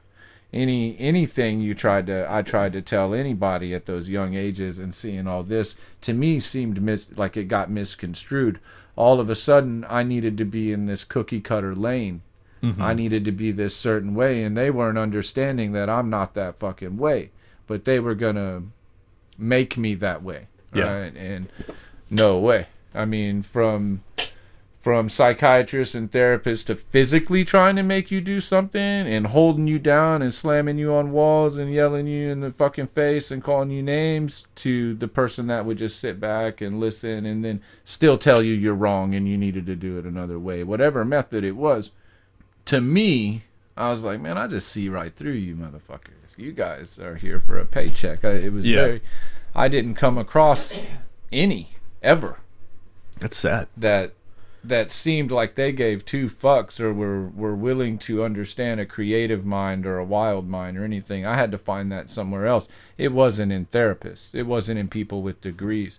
Those were the ones that were doing the worst for me. That's how I looked at it, you know. Um, I had to find it in older people. Yeah, so Right? but you found it. You know, I found a guy that that will talk philosophically about me. You know, sometimes you know we're just we're kind of like you guys. You know, we're bouncing ideas off of each other, and he just has happens to be a guy that I pay to bounce ideas off Yeah. of. Right. because he's older and smart. But it it works for me. Just like when I. uh you know, I was training for a memory tournament. I hired a Navy SEAL to be my coach for a memory tournament. People are like, dude, that's the craziest thing. And I no, no, no, this works for me. And they're like, I've hired that same guy and it didn't work for me. I'm like, well, you don't understand what I, what he's saying. I'm just, I'm intentionally, purposefully buying into what he's saying and implementing it. And I'm telling myself I'm buying into it. And uh, and that helps me. So you knew this guy beforehand? Did you memory know him? Uh, Yeah. uh, your coach. Yes. Yeah, okay. Oh, well, the the Navy SEAL coach. Yes. Yes. You knew him. Okay, so you had that rapport Respect. and I that respect, respect and that him. Belief. Yeah. That to me, that that was really hard to do. Walking into a room and sitting on a couch It is, yeah. and saying, "Oh, I get that." So where I kind of got mine outside of family is I had a, a hockey coach from a really young age, and I grew up with. He's one of the most incredible human beings in the world, and what he what he did is he let me fuck up. He let me be me, you know what I'm saying? And then tried to correct me, you know, and say uh-huh. that didn't work and this worked. But he also always told me he believed in me. He also always told me he knew I would get to where I needed to go, regardless of how things were going now. That he believed I would figure it out and he would always be there. So still to this day I talk to this person. You know, and if I'm if I'm having a rough go in life, I might not have talked to him for years. I will call him up, he will answer the phone and he, and he'll be he'll tell me, "Yes, sir. Where do you want to have dinner? Where do you want to have lunch?" And he didn't have a degree. I didn't go into his office. This mm-hmm. was a person that was relatable, that understood and just let me kind of be me and then gave me some direction. And so asking me about therapists is rough, but I've never Yeah. been to one as an adult either. Right. As a kid, I was. Well, Yeah. yeah, and I've talked to lots of adults who who say the exact same thing you do, and I think it's number one, maybe I just got lucky, and then number two, maybe I went in with the attitude of I'm going to buy into whatever he says and give it a shot. Even you know, I, mean? I think buying into something, but it has to be rational. If he had been talking to me all religious or something, I wouldn't have been oh, able Oh, to I buy into I would have shut down. That was the other thing that happened. I didn't have religion my whole life until my stepfather came into the picture. I had never really been to fucking well, church. What's that? And then when my stepfather came in the picture, it was church Yeah. all the fucking time. Right. Born again, Christian this, Christian that, you know. And and I I had already said, nah, I'm not gonna do that. I don't. I didn't trust what was happening in front of me with all that.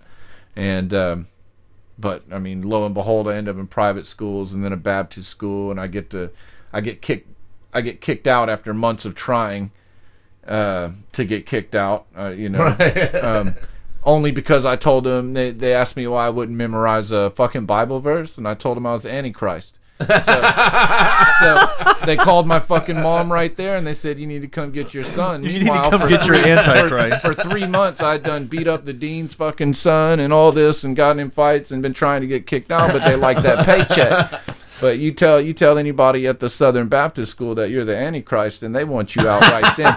I don't even believe in any of that shit. I just thought it was clever at the time. You know, I was just pissed off. Yeah. Well, you ain't gonna do that? No, I'm the Antichrist. Boom. Miss Wisman, you need to come get your fucking son. That's like that's like saying bomb on an airplane. yeah. Oh, my mom. Out. And this was kind of funny. Um, that started because somebody had drawn a bunch of dicks and stuff all in the bathroom, and they started. They blamed me, and I really didn't do it. Um, and that started. And my mom had. I can uh, draw one much better. Let me show you. yeah, my mom had come up and they had shown her all the drawings and what was that. And my mom told him, "There's no way my son did that. He's a way better artist." That's exactly what my fucking mom said. You know, and I was like, "I told you." So that was, you know, one of the times my mom backed me up.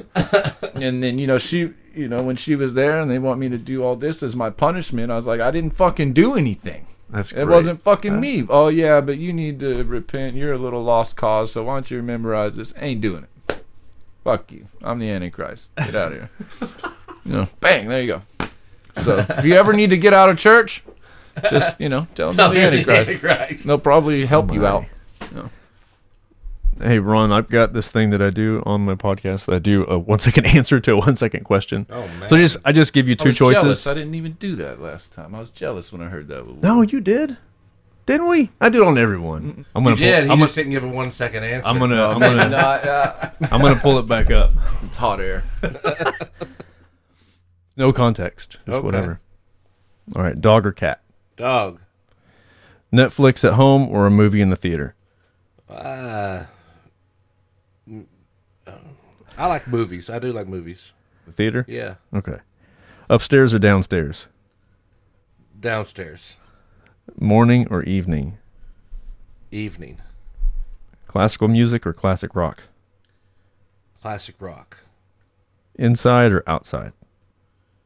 Outside. Fly or drive? Mm. Uh, if I can do it, I like drive. Okay. I was breaking the rules. Uh, past or future? oh, past. Burger or salad? Burger. I didn't even know that was a real question. Well, I, I got a weight problem. You don't. Fucking so you don't have You a never weight know. problem. You never know. Uh, wood or metal? Uh, wood. Walk or run? Walk. Coaching or learning? Learning. Ocean or mountains? Mountains. Cold or hot? Cold. Push ups or pull ups? Push ups. Heads or tails? Oh, oh okay. Uh, heads. Heads it is. Oh, I think that's the hey! last like the last three or four have, have guessed it. Nice. Nice. All right, that was it.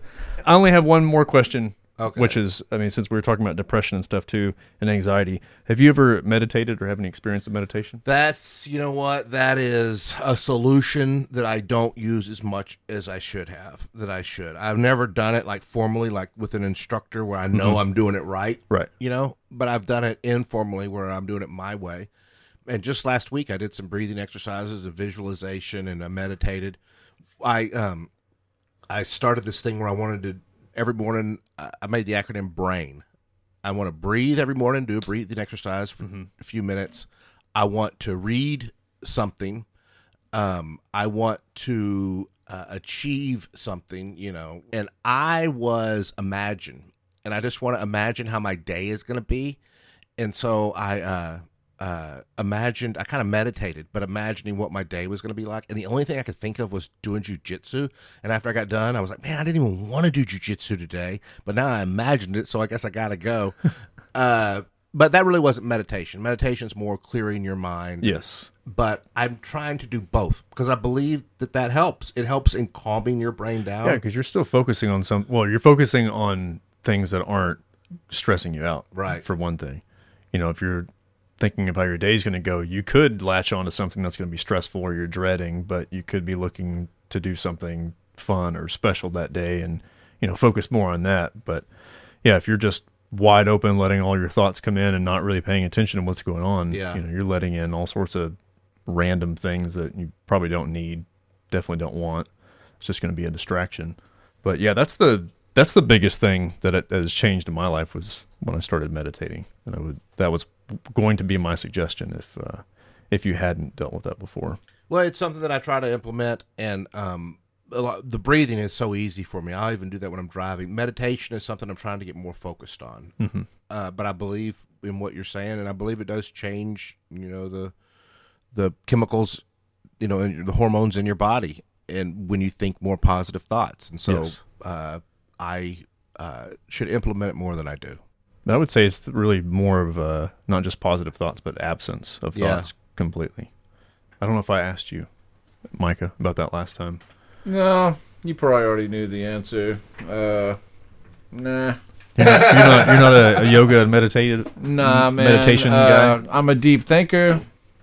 When I'm listening to my metal and driving in my car, I'm probably got something on my brain. Yeah. Um, but that's never really been my thing. I grew up around a bunch of hippies, so Right. I was like, ah. And that though, Emily is the first one that got me to go to a meditation. Emily's his cousin. Yeah, she met her. It was my ex-wife. Yeah, I just found that out. So she's So she took me to a crystal bowl meditation, and that's where I had my first experience. That was like Emily's really- fucking out there, really brother. messed- kinda You messed know, me she's up got a a she's got her own own way of things. I got mine, and I and I and I love her for it. You Yeah. know, uh, but yeah, that's uh, I never thought too much about it. I'm not a denier. I just Yeah. It, well, it sounds like you don't really. I'm not going to say you don't need it. It could benefit anybody, but uh, I don't think I'm going to like try it. Man, you really need to. You really need to. no, but I stretch every day a lot, yeah, And you and could. I That's do the thing breathe is a lot. I but think that's when, big. whenever whenever. So last year that was my thing. Was I was I had a routine that I was doing every day. I think I went for the first six months. I did it every every day. I might have missed like three days or something in that time, but it was stretching for ten to fifteen minutes, doing ten minutes of meditation, doing twenty push-ups and five strict wide grip pull-ups. It was just like a routine of certain things I did. It's not not too much for every single day, and I, I it was like an hour basically, just just asking an hour of my day, and doing that when I was meditating every day. That that made a huge difference. And I I haven't done it. I mean, I've I've done it maybe a handful of times in the past month, which is Well, I down always a feel lot, better whenever I get a good stretch in. I can walk straight and not waddle around. Yeah. Oh, yeah. And um, there's a point during it that you feel your lungs go when they open up. and You're like, ah, okay. There's the intake that Mm-hmm. I needed of oxygen yeah and thoughts, right? And that's really about it. And then my body feels good to go. yeah But multiple times throughout the day, I'm stretching, and I I'm a big advocate for it. We don't always in all of our classes at the gym we we don't always have a lot of time for that because it's one on top of the other. But I teach Yeah. a class in on Tuesday and Thursday mornings that's generally pretty small. It's a two hour class, and probably our first 20 to 30 minutes is just stretching. And not a lot of people like to do that. yeah. They- most people want to come in, Get to it. um, I get love rowdy, it. I love and it. then leave. Right, Yeah. and nobody wants to do all the little steps in between. They don't want to. They don't want to stretch. They don't want to warm up. They don't want to breathe, and they don't want to drill. So when you come to my classes in the morning and we're two hours, we might have twenty to thirty minutes of stretching and an hour and a half to two hours of technique. We might be there long, and we might never grapple. That's uh, that's my class that has the fewest amount of people because to them it's less fun. yeah. When you break things down like that, you realize how bad you really are, right. and people Sure. hate that. no, When we do one move for an hour and a half, you Yeah. realize how fucking bad you are at it, and and then trying to branch off into that into something else. If I only get one technique in my two hours out to my class, I'm okay with that. And if at the end of that two hours, if we need to do it some more, then I'll see you on Thursday morning with the same thing. Yeah. And then when we get to a certain point, then we can move on. Until then, w- what are we skipping around for? Yeah. Um, but most people can't handle that. They want to get in. They feel they want to feel like they got a result, and and the result that they want is in sweat equity, right? And Oh, okay. and, and things like that. Um, it's not in technique. I don't I don't I don't understand that. Yeah, 'cause especially with that kind of sport, technique is huge. If you want to make some progress. Every- it's everything, Right. and they're ignoring it right. All the time. I mean, I wouldn't be super excited to go into a class and stretch, but I know how good I would feel afterwards. So I mean, it's not for nothing. It's not for show. So I'll give the, I'll give the little announcement because I'm going to tag all my students and members in that. You motherfuckers get into class in the morning and come do some technique, you lazy bums. Yeah, come do some technique. The and, stretching's um, good for me. Come do the boring parts. Yeah. It's it's good for you. Yeah. No, it is. You break it Exercises down. patience too. yeah. Ron, that's pretty much all I had for you. I have just like two little quick questions for you, but um, I just want to say I really appreciate you coming over and sharing everything. Ron's a man. Well, I have tremendous respect for Micah, and you know, if he would have said, "Hey, Ron, I need you to go stand on your head in the corner and eat pizza and sing uh, Happy Birthday to you for the next hour, will you do it?" I'd have been like, "Yeah, man. What what day do you want me to do that? February twenty third? I'll do it." Okay. now that doesn't say I mean I don't enjoy this and meeting you, and I had fun. I did, but I'm saying I'm happy to be here because Sure. Um, if anybody's interested in learning more about you and what you're what you have to offer and everything, like your classes and stuff, where would they where would they go? I'll put some links, but I mean, if you just want to throw anything out, no worries on that. A few years ago, me and my friend Brian, the one I brought up earlier, he said to me, he said, Ron, Paul Halmy is a black belt in jujitsu. And he pointed to me and he said, You are a black belt in memory. And I said, Oh, I like that. I'm going to call my new class Black Belt Memory. So, blackbeltmemory.com. okay. Yeah. But I named it, Brian named my course. Fucking Brian. Asshole. He's fucking He's everywhere. everywhere. Yeah, he's everywhere. He just texted me, you know. Like he- I told him I was with you. He's like, Tell Micah I said sup. sup. All I wanted to ask you is just about Dustin and Aubrey. What's one thing that either either a question I should ask or a subject we should talk about for each of them that you would recommend or that you would like to hear? Oh, okay.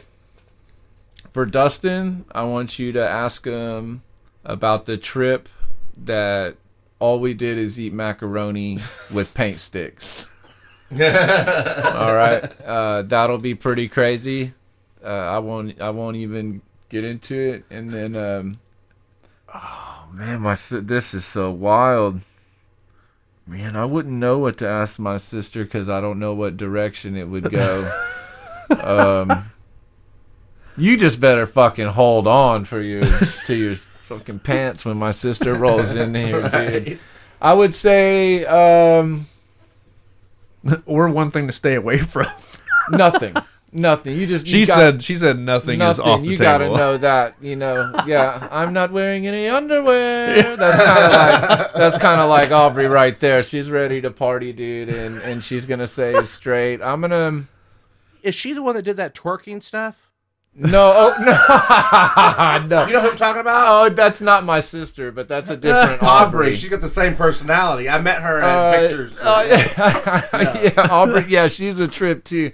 Uh, that'd be really weird if that was my sister. that, that chick's fucking hot. But, uh, Yes. yeah, yeah. Oh, that's how that goes. Okay. I'd say with with Aubrey, um, ask Aubrey when she grew up. That's what I would ask her. and you're probably gonna get a really colorful answer. I bet. that. I think that I think that would be a good one because we, were- her and I were kind of bullshitting about that the other day, so it might flow right in. Um, Okay. I'd have a hard time giving you a specific Yeah, yeah. No, that's inci- fine. incident. It might go a little far. uh, Right. Aubrey's a trip, man. She's if I'm hundred miles an hour, she's five hundred miles an hour. okay, it just like that. And uh, Yeah. no, Aubrey's a trip. I'm glad she's doing good, man. And if uh, if you want some crazy stories, uh, she's got way more crazy ones. Awesome. Than I do. I look forward to it. All right, guys. Well, I think I'm done. Hey, Unless you got anything else you want to share. Nope, No, man. no Uh, STDs. yeah, yeah, nothing like that. when I was in the military, we uh, this is you know we were uh, we had to get our medical records, and they said find your blood type, and I couldn't find my blood type, so I went up to the doctor, and I'm there's like 50 people in the room, and I, so I handed my papers to the doctor, and I said, "Hey man, I can't find my blood type." And this doctor started going through my medical records, and he was like, "Okay, male, born in 1973, no STDs." and I was like, "What the fuck?" And then I like, so I turned to everybody and I said, "Hear that, ladies? No STDs." That's right. and 50 people looked back at me, not laughing, and I was just like, "Oh my uh, god." I, was, Damn, tough, tough crowd. Fuck 'em, bro. That's just how that goes. I did what I could. Hey man, I got a way to end this. How about this? Hold up that number. So I can't see it. Okay. Let's see if I can say it. Oh, that'd be awesome. All right. So Let, let me. Uh, I don't know if I'm going to get it right. if you don't get it right, It's been I won't share three it. hours. okay, so uh, seven eight three four two six one seven three one four one uh, one two seven eight, and then after that's two nine. Is that right? And then zero four three zero eight eight, and then six six. Is it six zero next? Yes. Okay, and then uh, the next one after that's two two one four, and then uh, two four zero seven seven three one one one nine five seven nine three seven five six zero. Oh, we got miss the one? I think the four two You was. flipped your four two. Yeah. You, you flipped it to twenty four and not forty two. Oh, all right, that's pretty good. Okay, I'll take it. I'll still take it. I was I was ready to Awesome. say that that was my mistake. Like I just heard you wrong. Oh no, you're right. It was. You're right. It was. That's great. Awesome. All right, well, guys, that's thanks for cool. having me on. I enjoyed it. It was such a fun, a blast, fun Rusty. Afternoon. Until next time. Thanks, man. See ya.